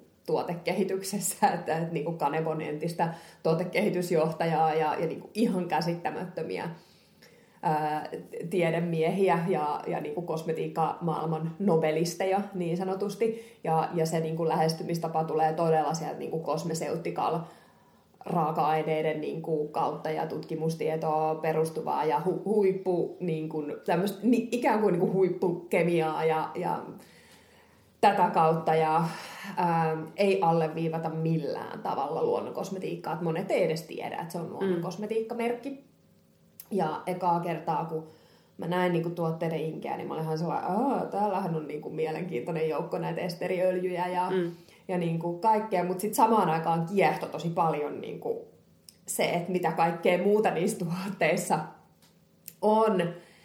Ja mitä enemmän mä niin kuin tutustuin siihen, siihen sarjaan ja kaikkeen siihen tutkimukseen, niin, niin sitä enemmän mua niin kuin kiehtoi se, että vitsi, että tässä joutuu kyllä vähän niin kuin myös sillä että niin, no ei asiat ole aina niin mustavalkoisia ja voimme tykätä, ty, tykätä myös sarjoista, joka ei teekään mm. kaikkea samalla tavalla Täpä... kuin Hauska tai Hilsiad Remedies. Mutta mm. nyt on vielä pakko, Joo, ennen kuin saat sanoa, Joo. niin sanoa siitä, että kun mä tapasin siis tämän sarjan perustajan, mikä niin kuin intohimo ja, ja niin kuin sydämen palo siellä on ja nimenomaan siis niin kuin ylipäätänsä koko luonnon kosmetiikka-alaa kohtaan ja miten paljon se Syrille tekee duunia sertifikaattien edestä. Esimerkiksi nyt kun on tullut tämä niin kuin feikki sertifikaatti iso, mm, mikä, iso standardi, joo. Niin, ja, ja t- siellä on taustalla L'Orealit ja, ja, mm, ja mitä ikinä, niin miten paljon se niin kuin taistelee kaiken tämän niin kuin puolesta,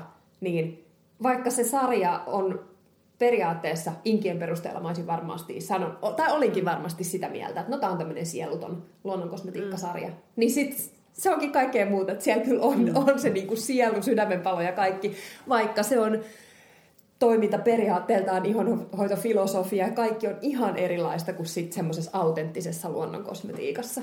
Joo, ja tämä on varmaan niin kuin hyvä, tavallaan ihmistenkin olisi hyvä tiedostaa. Meillä on jotenkin, mä en tiedä miksi, mutta mihin on törmännyt tässä niin kuin vuosien varrella, mm. kun erilaisissa vähän niin kuin asiantuntijarooleissakin ollut, niin se, että ihmiset aina, että no sano nyt mikä, mikä on totta. Ja sitten on silleen, että no asiat ei aina ole niin kuin joko taivaan, ne voi olla sekä että. Niin, joo. Et, niin kuin, et just se, että, niin kuin, et ei välttämättä ole yhtä oikeaa mm. vastausta. Meillä on jokainen mm. yksilö ja sitten toisaalta niin kuin, mm. niin kuin just se, että tilanne elää. Ja sitten tuo niin kuin länsimainen tutkimustieto, niin si- siitä ihan semmoinen hu- huomioinnin arvoinen asia on varmasti se, että, että tota, meidän länsimainen tiede on kuitenkin sen vankina, että mitä me fyysisesti pystymme mittaamaan mm. niillä laitteilla, mitkä meillä on käytössä. Mutta se kyseenalaista on, että onko meillä riittävän tarkat laitteet käytössä. Joo, ja siis... Että, niin kun, että se, että me ei välttämättä, vaikka me nyt ajatellaan, että joku on asiaan näin, niin se ei välttämättä niin kuin kymmenen vuoden päästä aina niin.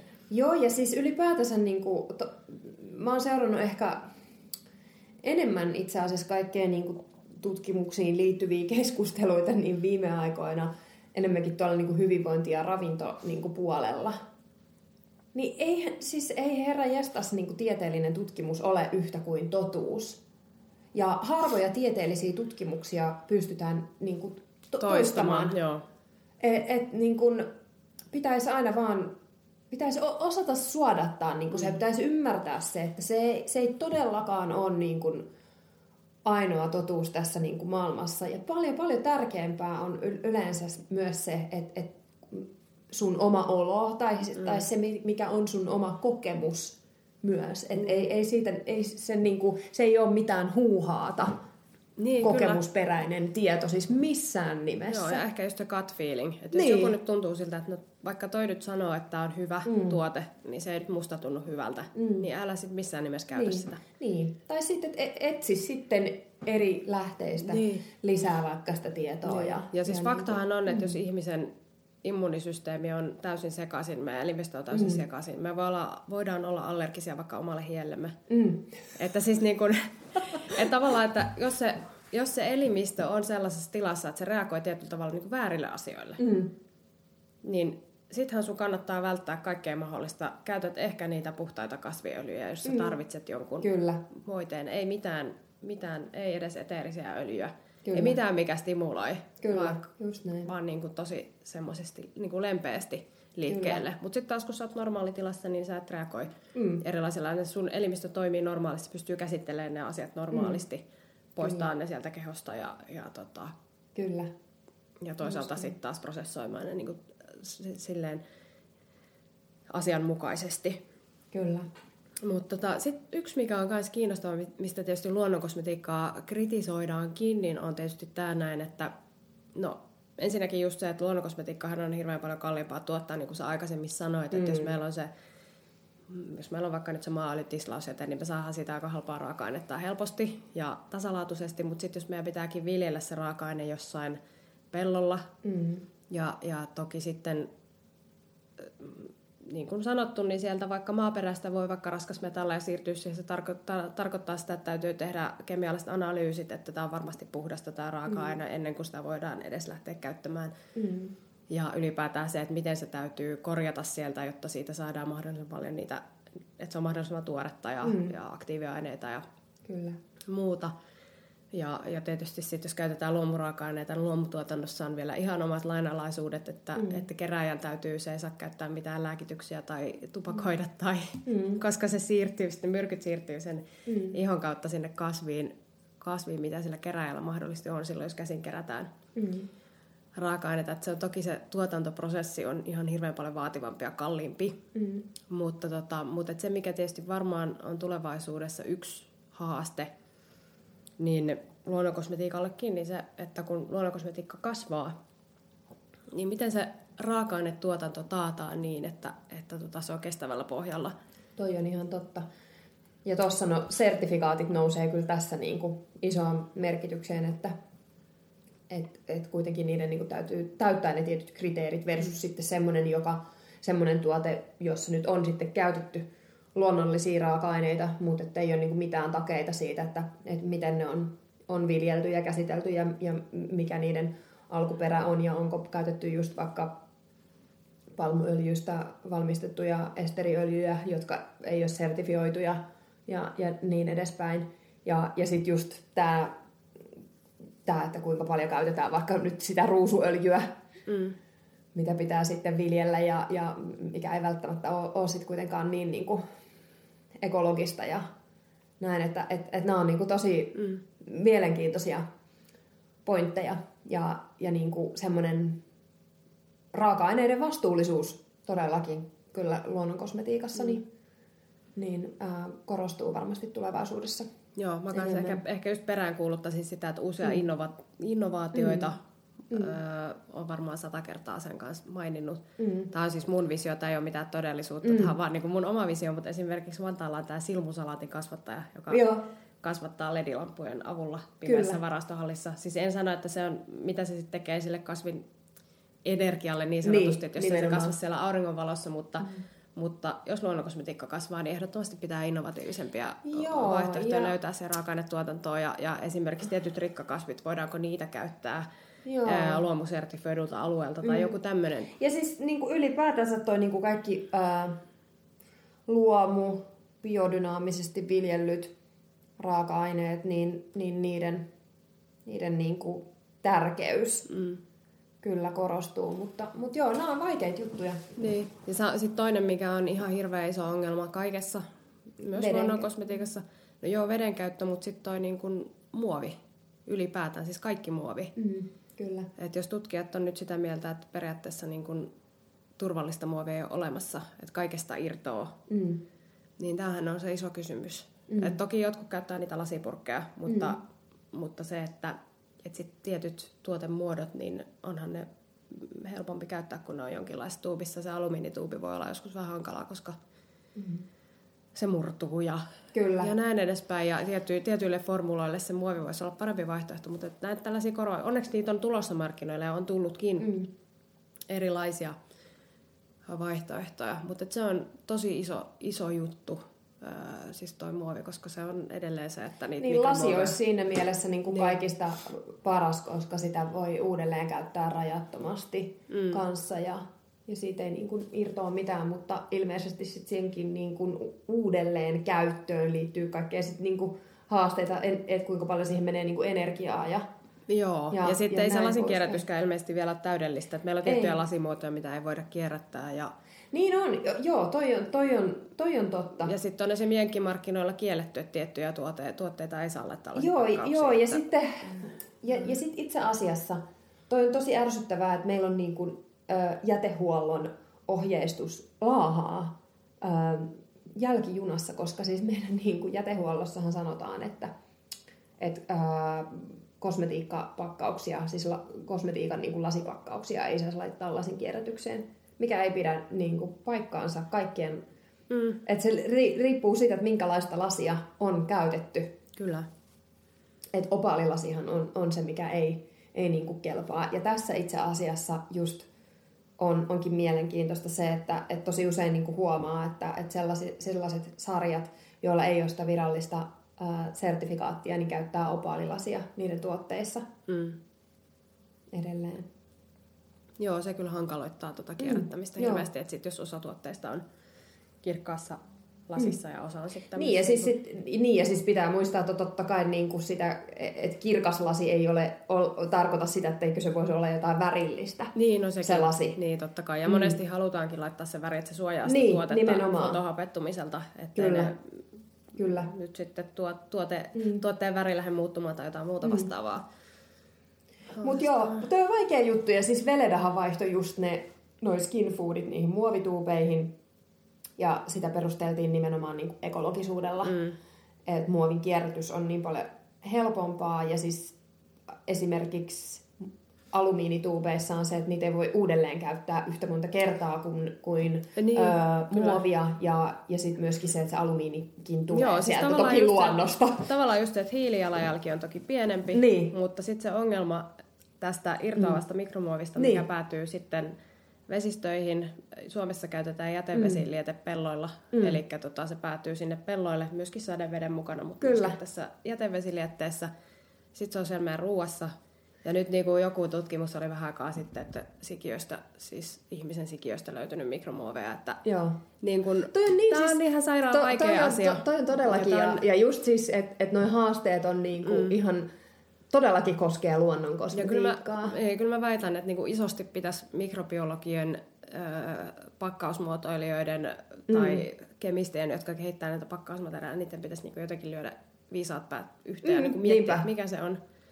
Et Niinpä on joo, ja siis mä, on, mä en ole niinku edes itse perehtynyt tähän aiheeseen niinku mitenkään syvällisesti, koska toi on kanssa niinku aivan oma ää, juttunsa ja, ja niinku tieteen alansa ja, ja näin. Ja nythän on, on toki sitten tullut myös näitä täysin biohajoavia niin kuin pakkauksia, mutta en tiedä miten niin kuin nopeasti nekin sit, niin kuin oikeasti hajoaa siellä luonnossa ja nekään ei ole niin kuin ongelmattomia, Niin, no koska niihin ei voi niin kuin säilöä vettä sisältäviä tuotteita, niin, niin se Hmm. vaikeata. Mutta sanotaan nyt näin, että mä luulisin tai olen optimisti ja uskon, että tässä seuraavina vuosina tullaan näkemään aika innovatiivisia pakkaussysteemejä Kyllä.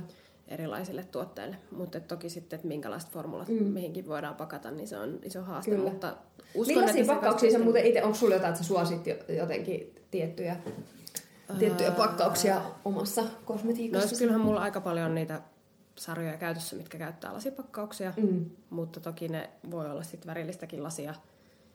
Öö, mut toki on niitä muovi, siis sertifioituja, missä on Mm. sitten polyeteeni tai polypropeeni käytössä. Mutta tämä on myös semmoinen, minkä kanssa niinku itse painiskelee. Että... Joo. Ja sitten on, on joitakin, missä on vähän uusiakin tämmöisiä pakkaus, Joo. matskuja käytetty. Mutta tota, tulee olemaan iso haaste mm. ja mm. semmoinen, mitä, mitä pitäisi niinku miettiä entistä enemmän ehdottomasti. Toinen, mitä mun mielestä pitäisi pitäis miettiä, niin on nämä, no toki luonnonkosmetiikassa ei ole nyt iso ongelma, mutta nämä UV-suoja-aineet. Mm. Mä luin just semmoisen tanskalaistutkimuksen, missä oli, oli tota, listattu näitä, ja tosiaan kun niinku ihmisten virtsasta löytyy näitä UV-filtreitä, että sitä ei nyt vielä oikein osattu sanoa, että kuinka, kuinka iso osa on niinku tavallaan siitä, että sä itse käytät sitä tuotetta, Mm. Ja kuinka iso osa tulee juomaveden kautta. Mm. Niinpä. Et niinku, tässä on aina hyvä muistaa se, että niinku, ihmiset aina ajattelee, että no hitto on aivan sama, mitä mä itselleni käytän. Mm. Mutta kun se ei ole, kun se vaikuttaa siihen sun Nimenomaan. naapuriin ja siihen naapurin lapseen ja Kyllä. näin, että Kyllä. kun ne on kuitenkin tämmöisiä, mitkä kiertää sitten, kun ne päätyy vesistöön, niin kiertää ravintoketjussa. Että Siis meillä tämä... UV-filterit on Joo. kyllä niinku yksi käsittämättömin niinku, ää, raaka-aineryhmä. Et mi- mistä niinku todella toivoisin, että vaikka sä et niinku olisi yhtään luonnon kosmetiikasta kiinnostunut, niin älä nyt laita itteesi niitä niinku synteettisiä UV-filtereitä. Ja, ja sitten nykyään siis noi aurinkosuojatuotteet luonnonkosmetiikassa, ne on siis niin hyvin formuloitu. Mm, ja ne on ihan äärimmäisen ää, turvallisia ja, ja niin kuin hyvin pitäviä. Mä en ole ikinä palannut millään ää, luonnonkosmetiikan...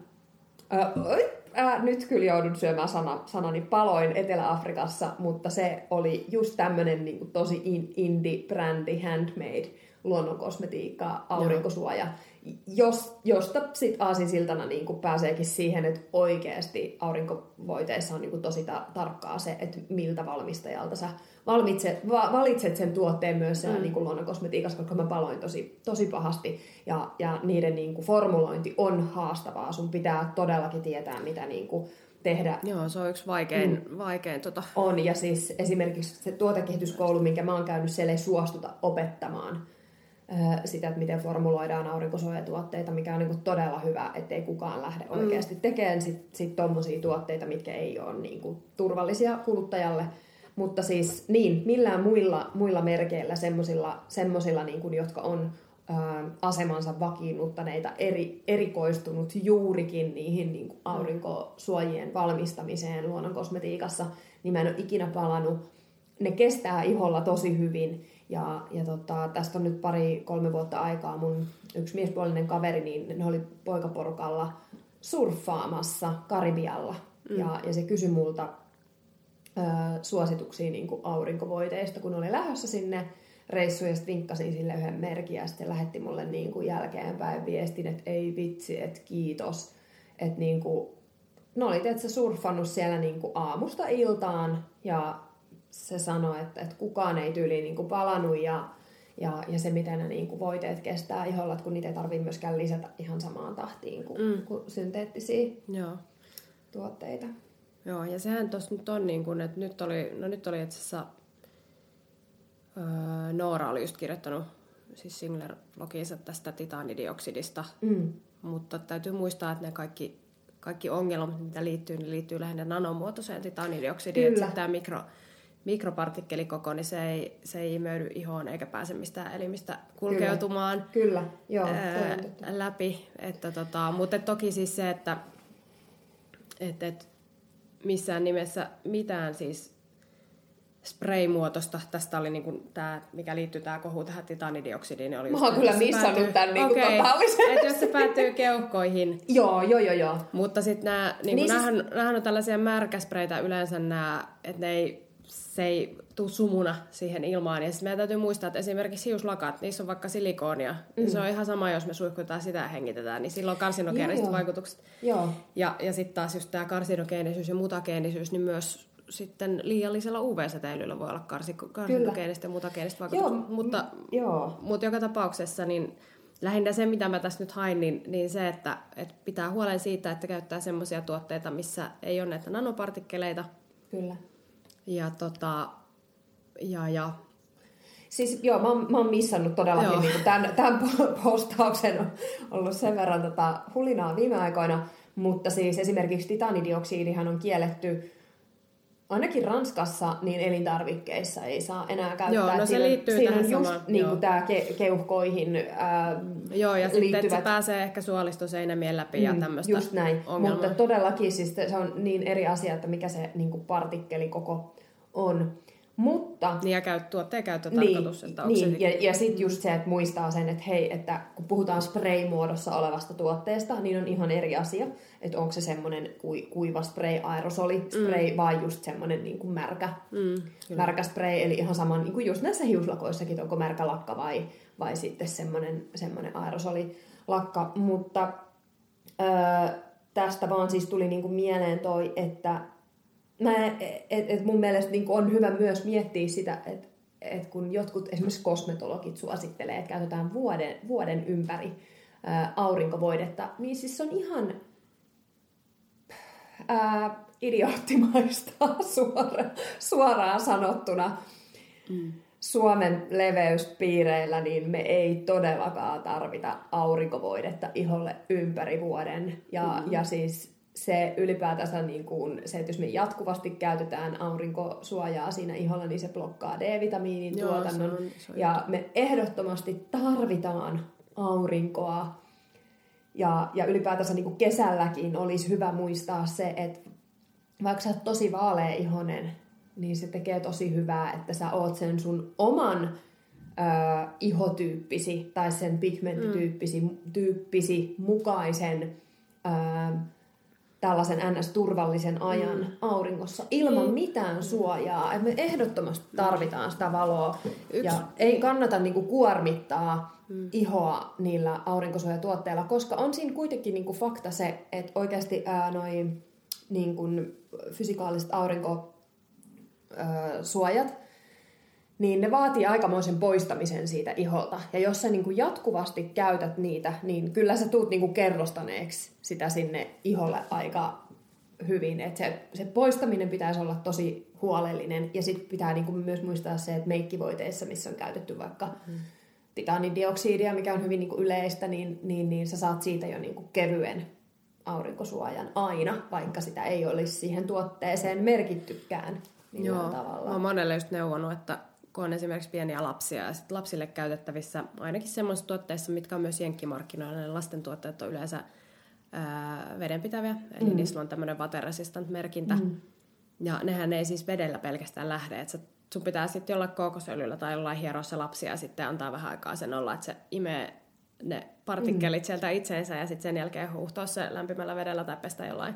Kyllä, ja melkein siinä tota... niin saa käyttää just jotain niin kuin pehmeitä sientä tai liinaa tai jotain niin, niin apuna, että sä et yhdistät saa... siihen niin kuin mekaanista sitä mekaanista puhdistusta, puhdistusta niin kuin ehdottomasti. Että, että just toi, että ei niin kuin turhaa, mm. turhaa kuormiteta sitä ihoa, että et niin kuin, et ehkä tuohon liittyy sellainen niin pigmenttiläiskä kautta ikä, ihon ikääntymiseen mm. niin kuin liittyvä hysteria, mikä on niin kuin ihan, ihan perusteetonta. Niin. Mutta ehkä on niin hyvä muistaa, että jos me ei, me ei saada sitä auringosta sitä D-vitamiinia tai muita mm. hyviä vaikutuksia, niin sekään ei ole meidän terveyden hyväksi. Sekin niin, vauhdittaa minun. tulehdusta tai niin, ikääntymistä. Niin, kyllä.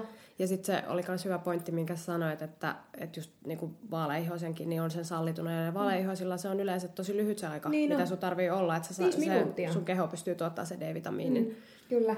Että tota, niin kun just semmoinen 10-15 minuuttia yleensä mm. riittää, jos on hirmu aleihonen. Tietysti yksi poikkeus on ehkä, että jos sulla on akuutti rosakea päällä, niin älä missään nimessä mene sinne aurinkoon. että mä aina muistan näitä, koska sitten kyllä. jotenkin tässä vuosien varrella oppinut, että joku, mm. joku tekee just niin kuin sä ohjeistat ja niin, ei kyseenalaista mitään. Niin, tota, niin sitten jos joo, sulla joo. on akuutti rosakea päällä, niin älä mene sinne aurinkoon ja muista aina suojata ainakin ne alueet, millä se rosakea esiintyy, että Kyllä, kyllä. Että se valitettavasti tota... Kyllä, ja eihän se niinku tarkoita sitä, että sun pitää lekottaa siinä niinku suorassa niin, auringossa. Joo, että, joo. Et, tota, että sä voit vaikka niinku liikku, liikkua lu- ja se luonnossa. Parempi, ja, mm, joo, se onkin parempi, että sä liikkeessä, koska sitten se vähän eri kulmista tulee se kyllä, aurinko. Ja kyllä, eri kyllä, se on, on to, toki niinku turvallisempaa. Joo. Joo. Mitä sä sanoisit, sä puhuit aikaisemmin tuossa noista että mitä sä haluaisit nostaa, niin just nämä puristetut kasviöljyt. No nehän on tietysti, jos ne on kylmäpuristettuja tuoreita, mm. niin nehän on aina tietysti kalliimpia.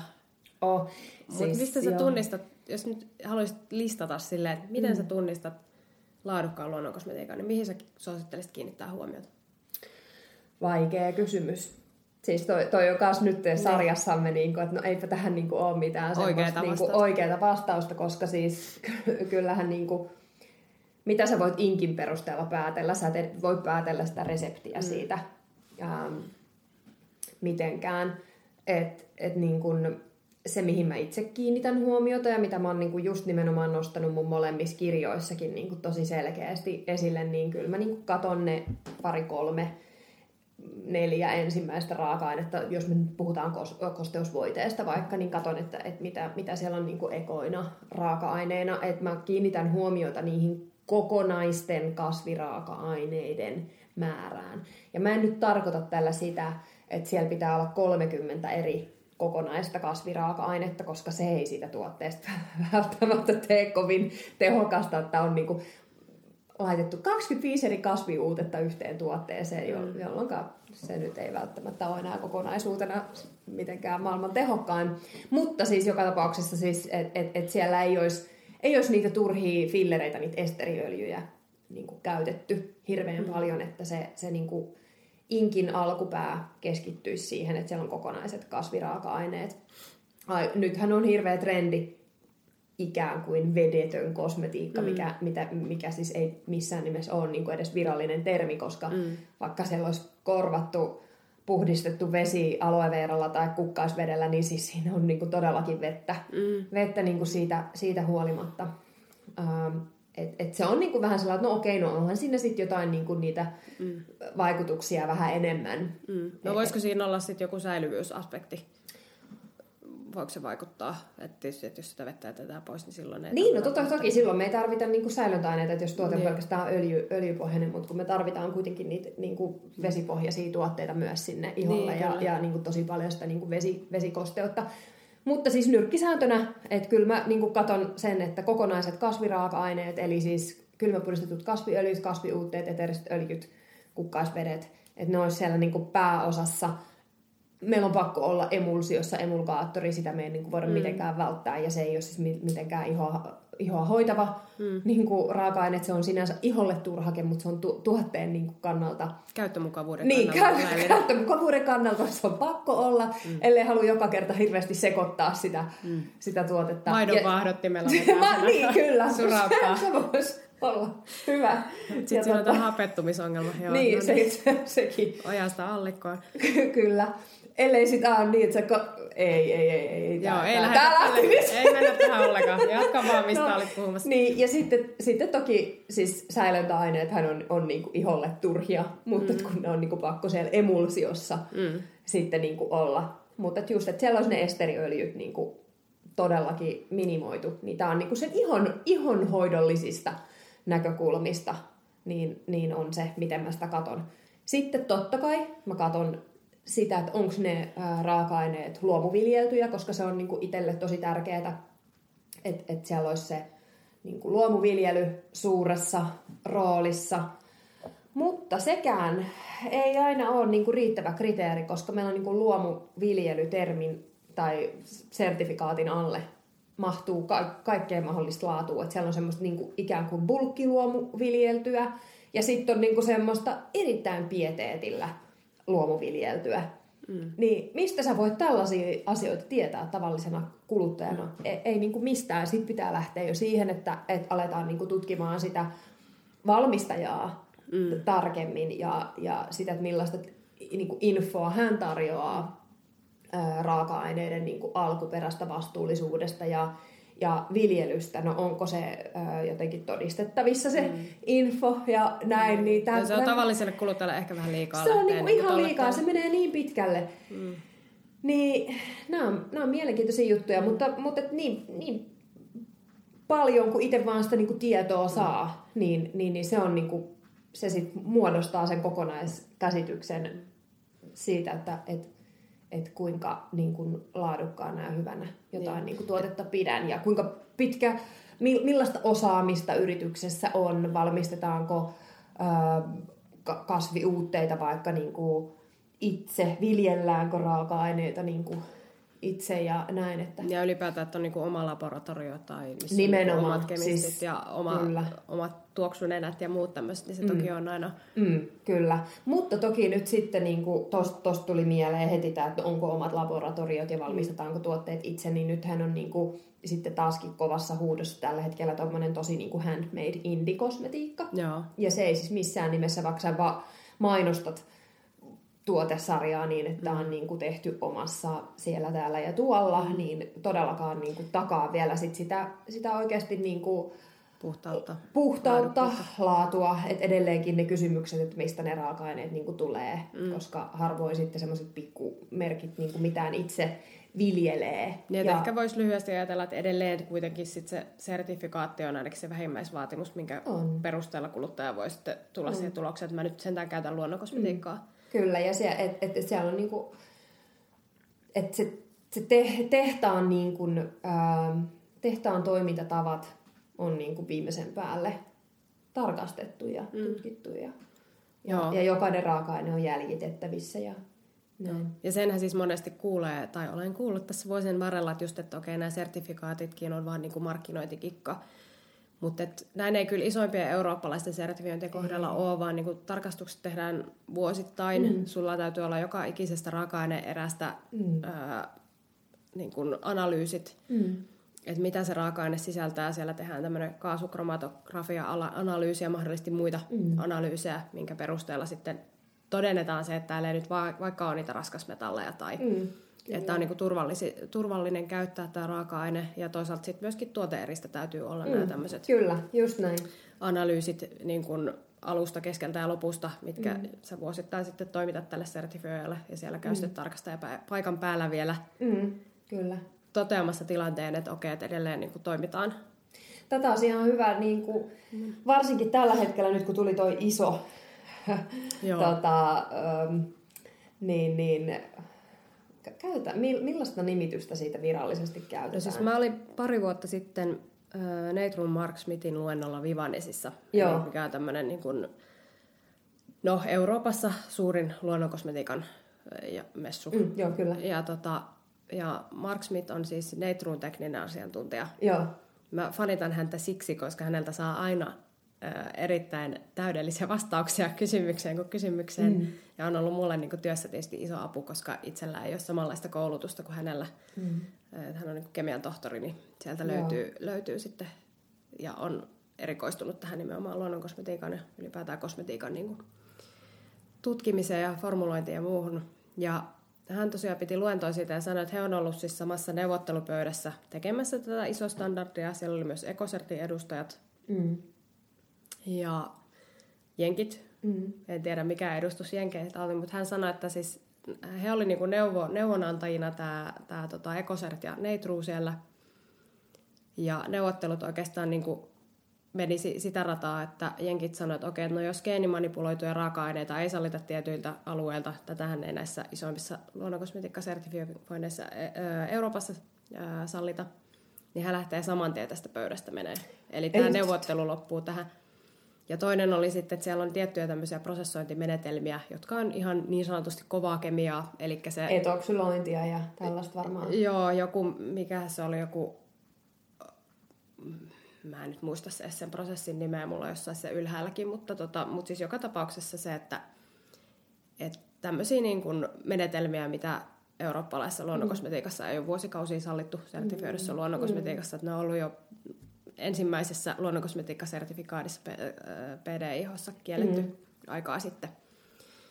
Ja, tota, ja Markin oikeastaan se yhteenveto sit tästä oli se, että et okei, että, että tota, tämähän palvelee täysin viherpestyä kosmetiikkaa. Mm, kyllä.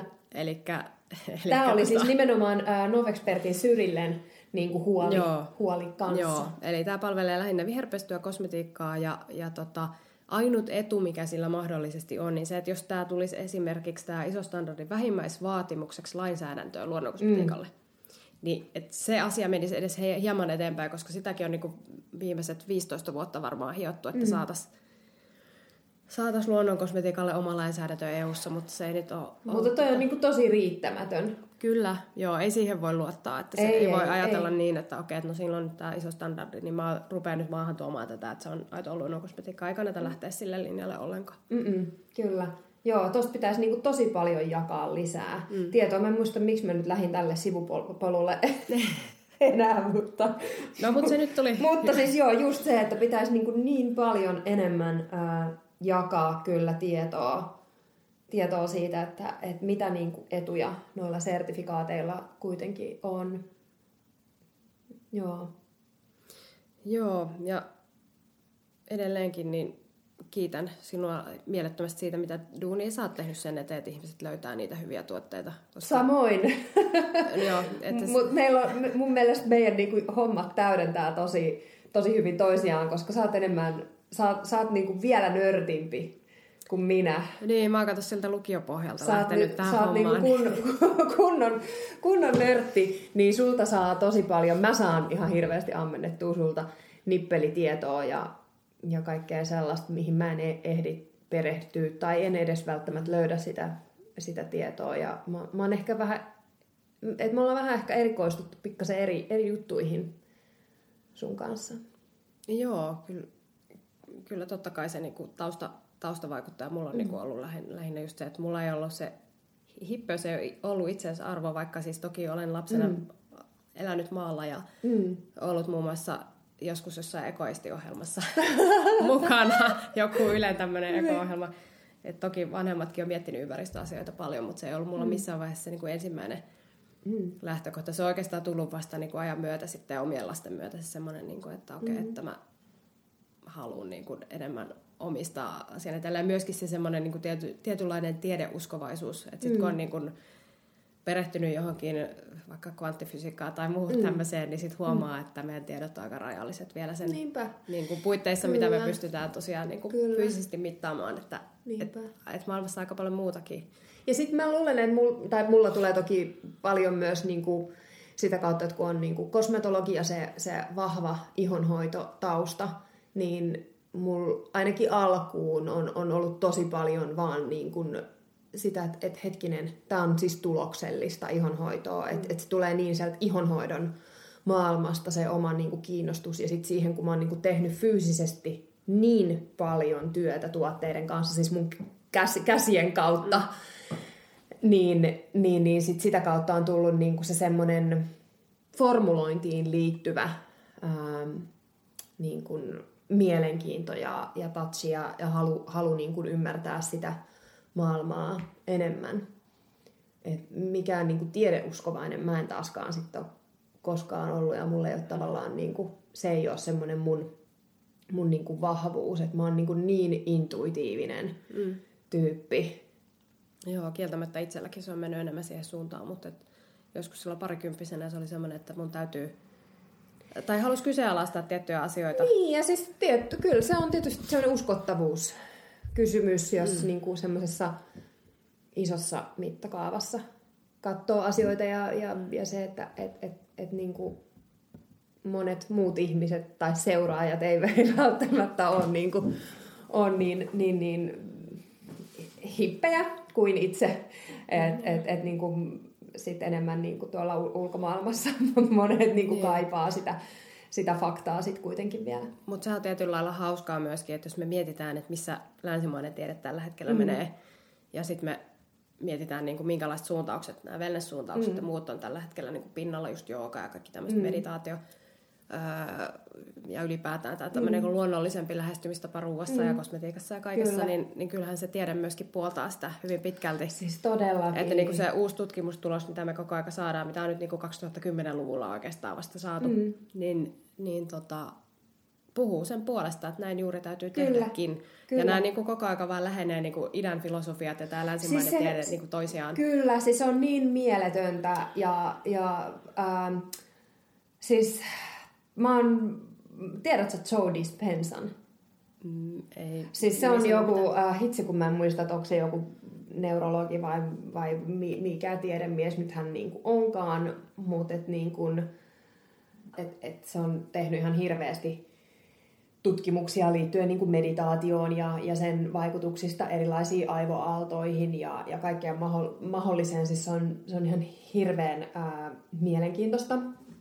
Ja mä oon lukenut niitä kirjoja, niin mä oon siis niin hämmästynyt ää, siitä, että miten se lähestyy niin kuin tieteen kautta tätä niin kuin kaikkea. Ja silloin hyvin paljon niin kuin meditaatio-ohjeita siellä, siellä kirjassa. Ja, ja tota, ää, hän itse asiassa puhuu sit ihan suoraan kyllä niin kuin sakroista ja, ja tuo sinne myös niin kuin paljon niin kuin semmoista näkemystä, että et, et niin kuin esimerkiksi ää, itämaisissa lähestymistavoissa tai joogassa käytetään tämmöistä, tämmöistä ja tämmöistä.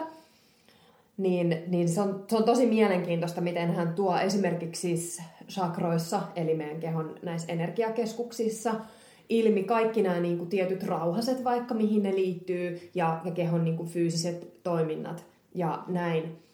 Kun taaskin sit mä itse tuun niin sieltä, sieltä toisesta maailmasta, että tulee sen niin kuin joogan kautta siihen. Ja musta on ollut tosi mielenkiintoista huomata se, kun mä oon lukenut niitä kirjoja, että ne sen meditaatio-ohjeet on itse asiassa samanlaisia, mitä mä itse teen. mä teen tosi paljon itse semmoista tietyn tyyppistä chakra-meditaatioa ja näin. Ja tietysti kun on hyvin niin kuin syvällisesti perehtynyt siihen niin kuin joogafilosofiaan ja, ja niin kuin kaikkiin niihin vaikutuksiin, mitä joogalla ja meditaatiolla on, niin kuin mm. nimenomaan sen, sen, miten niitä asioita kuvataan sieltä niin kuin joogafilosofian kautta, niin se kaikki on niin kuin läsnä niissä kirjoissa, mitä tämä Joe Dispenza kirjoittaa, mutta se tulee sieltä niin kuin, tieteen kautta. Mm. Ja sitten loppujen lopuksi ne niin kuin, nivoutuu ihan täydellisesti yhteen. Ja, ja niin kuin, se on mun mielestä tosi mielenkiintoista, miten hän kirjoittaa siitä meditaation niin kuin, siitä tilasta, kun sä ikään kuin humpsahdat siihen totaaliseen tyhjyyteen, millaisia aivoaaltoja sitten siellä tapahtuu, millaisia vaikutuksia sillä on meidän niin kuin, äh, kehon toimintoihin ja, ja hermostoon. Ja, ja sitten niin jookassa se sama tila on mm. samaadihi. Eli, eli se niin kuin, täydellinen irtaantuminen ja, ja egosta irtaantuminen ja täydellinen niin kuin, tyhjyys ja, ja kuinka hän on sitten taaskin niinku tutkinut sitä, että miten, mitä pidempään sä pystyt siellä tilassa olemaan, niin sitä enemmän sä vaan niinku luot mahdollisuutta mm. kaikelle. Niin siis se on, se on niin, niin mielenkiintoista. Ja et just ehkä niin kuin tällä hetkellä mä oon itse sellaisessa vaiheessa ka- kaikessa tässä niin kuin omassa työssäni ja kaikessa, että mä vaan menen enemmän niin kuin koko ajan tonne, mm. Tonne niin kuin maailmaan. Oli kyse sitten niin kuin ihonhoidosta tai, tai joogasta, hyvinvoinnista, mi- mistä ikinä. Ja sen takia mulla alkaa ehkä jää, jäämään vähän itsellä niin kuin kiinnostus sinne sinne niinku taakse siinä, että mä jaksaisin enää hirveästi sit välttämättä just vaikka kirjoittaa näistä perusasioista, mitkä liittyy mm. luonnon kosmetiikkaan ja raaka-aineisiin. Että... Se on kyllä, kyllä jännä. Mä en tiedä mikä symbioosi meillä nyt keskenämme on, koska siis itsellä on niinku vähän sama suuntautuminen tapahtunut. Ja just, justiin niinku tämä psykologia, tämä on niinku kiinnostunut tosi paljon Joo. nyt tässä viime vuosien aikana ja, ja kaikki nämä, no ajurveda ja kaikki tämmöiset mm. asiat, asiat ja se on myös semmoinen, niin kuin, että ihan niin kuin, intuitiivisesti lähtenyt niin kuin siihen suuntaan ja niin kuin, hakemaan näitä. Toki se, mä luulen, että se liittyy osaksi isompaa ilmiötä, tämmöistä kollektiivista tietoisuutta, että niitä liikkeitä tapahtuu joka tapauksessa tässä, mutta että Kyllä. ehkä meillä on jotenkin tuntosarvet höröllä, että me lähdetään sitten on, siinä on, ensimmäisessä Kyllä. junassa siihen suuntaan, tai en mä tiedä, ollaanko me ensimmäisessä junassa, varmasti on monia mennyt ennen olla. meitä. Mutta... mutta ehkä toi on joku semmoinen, että se liittyy varmaan siihen mm. niinku polkuun, mitä on niinku kulkenut. Niin, ja ikää ja kaikkea niin, tämmöisiä. Ja, ky- että... ja että me ollaan vaan saman ikäisiä. Mm. Ollaanko me sama ikäisiä? Mm. Ollaan, varmaan. Mä oon 36 täytän. Joo, no mä täytin just 38. Että... No niin, no niin. No sä oot, mä oon pari vuotta vanha. Mutta anyway, niin, niin, niin siis varmaan siihen ikään, sit siihen, että kuin pitkään on, on niin kuin tavallaan ollut siinä luonnonkosmetiikkamaailmassa, mi- miten pitkään on ollut kiinnostunut tie- tietyistä mm. luonnollisista hoitomuodoista, hyvinvoinnista ja kaikesta. Mm niin totta kai vuosien varrella sitä tietoa karttuu, karttuu, karttuu, se meet koko ajan eteenpäin. Tai ehkä meidän mikrobit ohjaa meitä. Ehkä. Me on kato lähtenyt muuntumaan, kun me ollaan niinku ruvettu täh, niinku, tasapainottaa meidän mikrobiomia lähemmän luontoa ja niinku Kyllä. lähemmän tätä. Siis nehän varmaan jatkuvasti tässä kommunikoi keskenään meidän niin. tietämättämme käy Aivan. jonkinlaista keskustelua tässä näin lähettää viestejä toisilleen nämä meidän Kyllä. mikrobit tässä. Mutta, tota, mutta joka tapauksessa niin kans toi niinku, ehkä syöpi kiinnostus niin kuin psykologiaa, mitä se mm. tapahtuu. Toki mä nyt on siinä mielessä aika hippi, että mä nyt on, mm. käytän homeopaattisia aineita ja tämmöistä, mm. mikä on monelle kirosana mm. niin kuin omien lasten ja itseni hoidossa, mutta olen vaan huomannut, mm. että se on niin kuin parempi, koska mulla on myöskin sit pitkä tausta niiden synteettisten lääkkeiden kanssa ihan lapsusta, lapsesta mm. sinne. Kyllä. Sinne tota, parikymppiseksi saakka. Mm. Ja se ei vaan toiminut mun kohdalla, että on sen verran kai sitten herkkä jollain tavalla, että ei pysty niitä mm. elimistö prosessoimaan niitä aineita, kun niitä tarpeeksi kauan sinne mm. tungetaan. Mutta, tota, mutta joo, siis toi psykologia ja toi niin kun lähestymistapa juurikin, että, että miten paljon asioita tapahtuu meidän tämän arkitietoisuuden mm. ulkopuolella, niin yksi ehkä mainitsemisen arvoinen kirja on Eben Alexanderin tämä Totuus taivaasta, missä, missä tämmöinen neurotutkija todellakin tiedeuskovainen neurotutkija on niin kuin seitsemän päivää koomassa ja kertoo siitä, mitä Kyllä. sinä aikana tapahtui. Se on ihan mieletön kirja. Olen siis lukenut kyseisen, kyseisen kirjan. Joo. Joo. Ja, ja kiinnostuin itse asiassa, mä luin sitä kirjaa ennen tällaisen kirjan, kun Kuolema antoi minulle elämän, joka kertoo ää, taaskin sit syöpää sairastavasta naisesta, joka, hetkinen, oli joutuiko se kanssa, oli kanssa tietyn aikaa koomassa vai jopa niin kuin, joo, joo, se kanssa vai, jos koomaan ja kun se heräsi siitä koomasta, niin syöpä oli siis täysin parantunut. Joo. Ja sitten sitä kautta mä ajauduin tähän, tähän kirjaan. Joo. Toinen, mitä mä oon kanssa lukenut, lukenut tuossa, niin tämmöinen, miksi hyvät ihmiset tekevät pahaa. Siinä hyvin Joo. pitkälti tutkitaan tätä niin kuin jungilaista varjokäsitettä ja, ja mikä niin kuin tavallaan, että kun me mietimme itseämme, niin kuin, että tavallaan tietysti se tietynlainen inhimillisyys ja mikä on niin kuin, mm. miten samanlaisia meidän kaikkien polut lopulta sitten kuitenkin on. Kyllä. Niin kuin sieltä lähtö Kyllä. hommasta. Tai siitä, kun me nyt synnytään ja tullaan tähän maailmaan, niin mitä siellä sitten tapahtuu ja mikä vaikuttaa mm. siihen, että miten me Kyllä. esimerkiksi pystymme kohtaamaan oman varjomme tai mistä se muodostuu se meidän varjo. Mm. Niinpä. nämä on niin mielenkiintoisia juttuja, mutta joo, todella niin kuin, mulla kyllä niin kuin, menee se oma, oma niin kuin, homma selkeästi niin kuin, tällä hetkellä. Mm.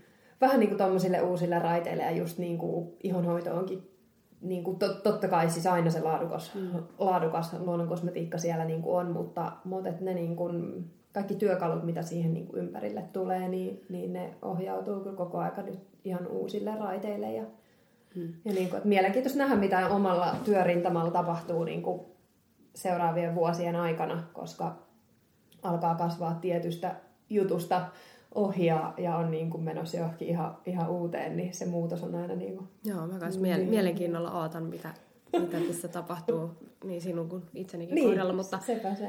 Mutta tota, ehkä jos me halutaan nyt tämmöinen aasisilta takaisin tähän kosmetiikkaan ja mm. siihen, että minkälaista tämä keskustelu, keskustelua, niin tähän tietysti tämä niinku, tämmöinen, että täytyy muistaa se sallivuus, että jokainen mm. niinku, myöskin siinä kosmetiikkamatkalla on niinku, omalla polullaan ja Sepä omassa se. vaiheessaan.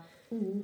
Että et niinku tietyt ne asiat tulee siinä vaiheessa, kun niiden on tarkoitus tulla ja, ja mm. ymmärrys asioista sellaisenaan kuin ne on, niin, niin tulee sellaisessa vaiheessa, kun ne tulee. Siis just tämä, ja sen takia, ää, että vaikka niin kuin luonnonkosmetiikka käsitteen sisälle mahtuu niin kuin ihan hirveästi laidasta laitaan erilaisia tuotteita niin kuin laadultaan, tehokkuudeltaan, kuin hinnaltaankin ja vastuullisuudeltaan ja niin edespäin. Tätä listaa voi jatkaa mm.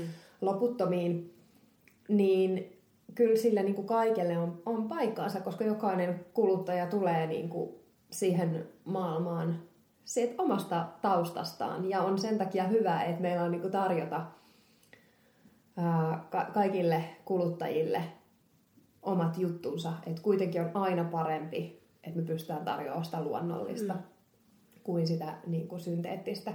Että just nyt esimerkiksi ää, no, eräs luonnonkosmetiikka-merkki lanseerasi tällaiset uudet edulliset tuotteet, mitkä on niin kuin hyvin kaukana siitä semmoisesta autenttisesta luonnonkosmetiikasta ja, ja tota, ähm, sitten joiltakin ammattilaisilta just kuulin vähän niin kuin negatiivisia kommentteja tästä näin, mutta sitten en, en, niin kuin, mä en pysty allekirjoittamaan sitä, koska mun mielestä niin kuin tollasia tarvitaan. Et me eletään Suomessa niin älyttömässä viherkuplassa.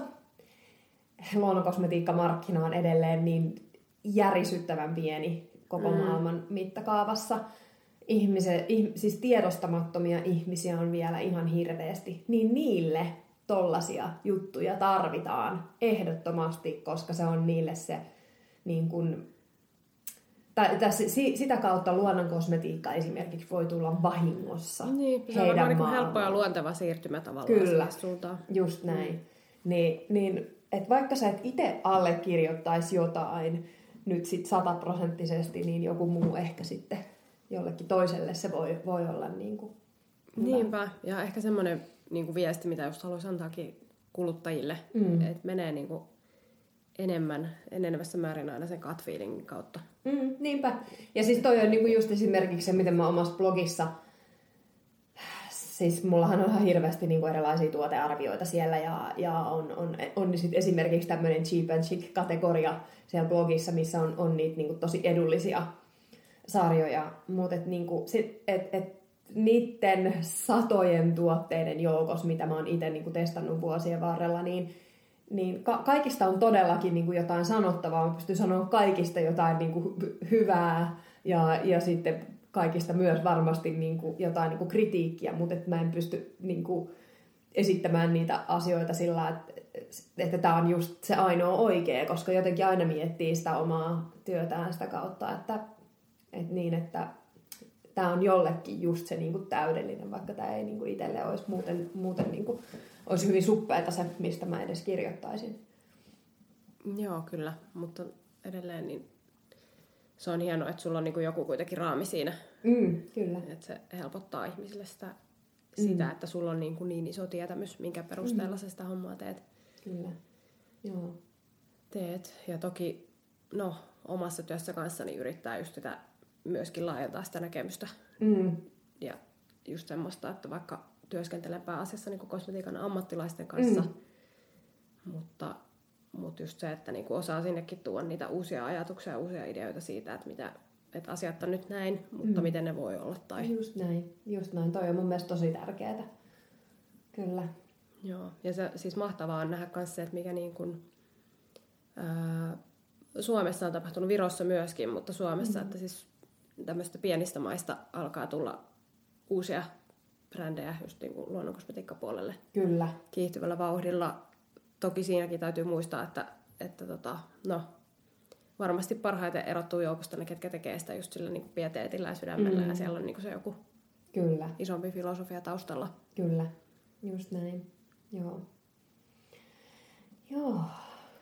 Mä luulen, että, että me ollaan nyt aika hyvin tässä käyty. Varmasti jäi, niin kuin, tämä on aihe siis, mistä voisi puhua monta tuntia. Todellakin. Mutta tota, mä luulen, että me jatketaan ensi viikolla juttua. Ensi viikolla jatketaan. Kyllä. Ja, tota...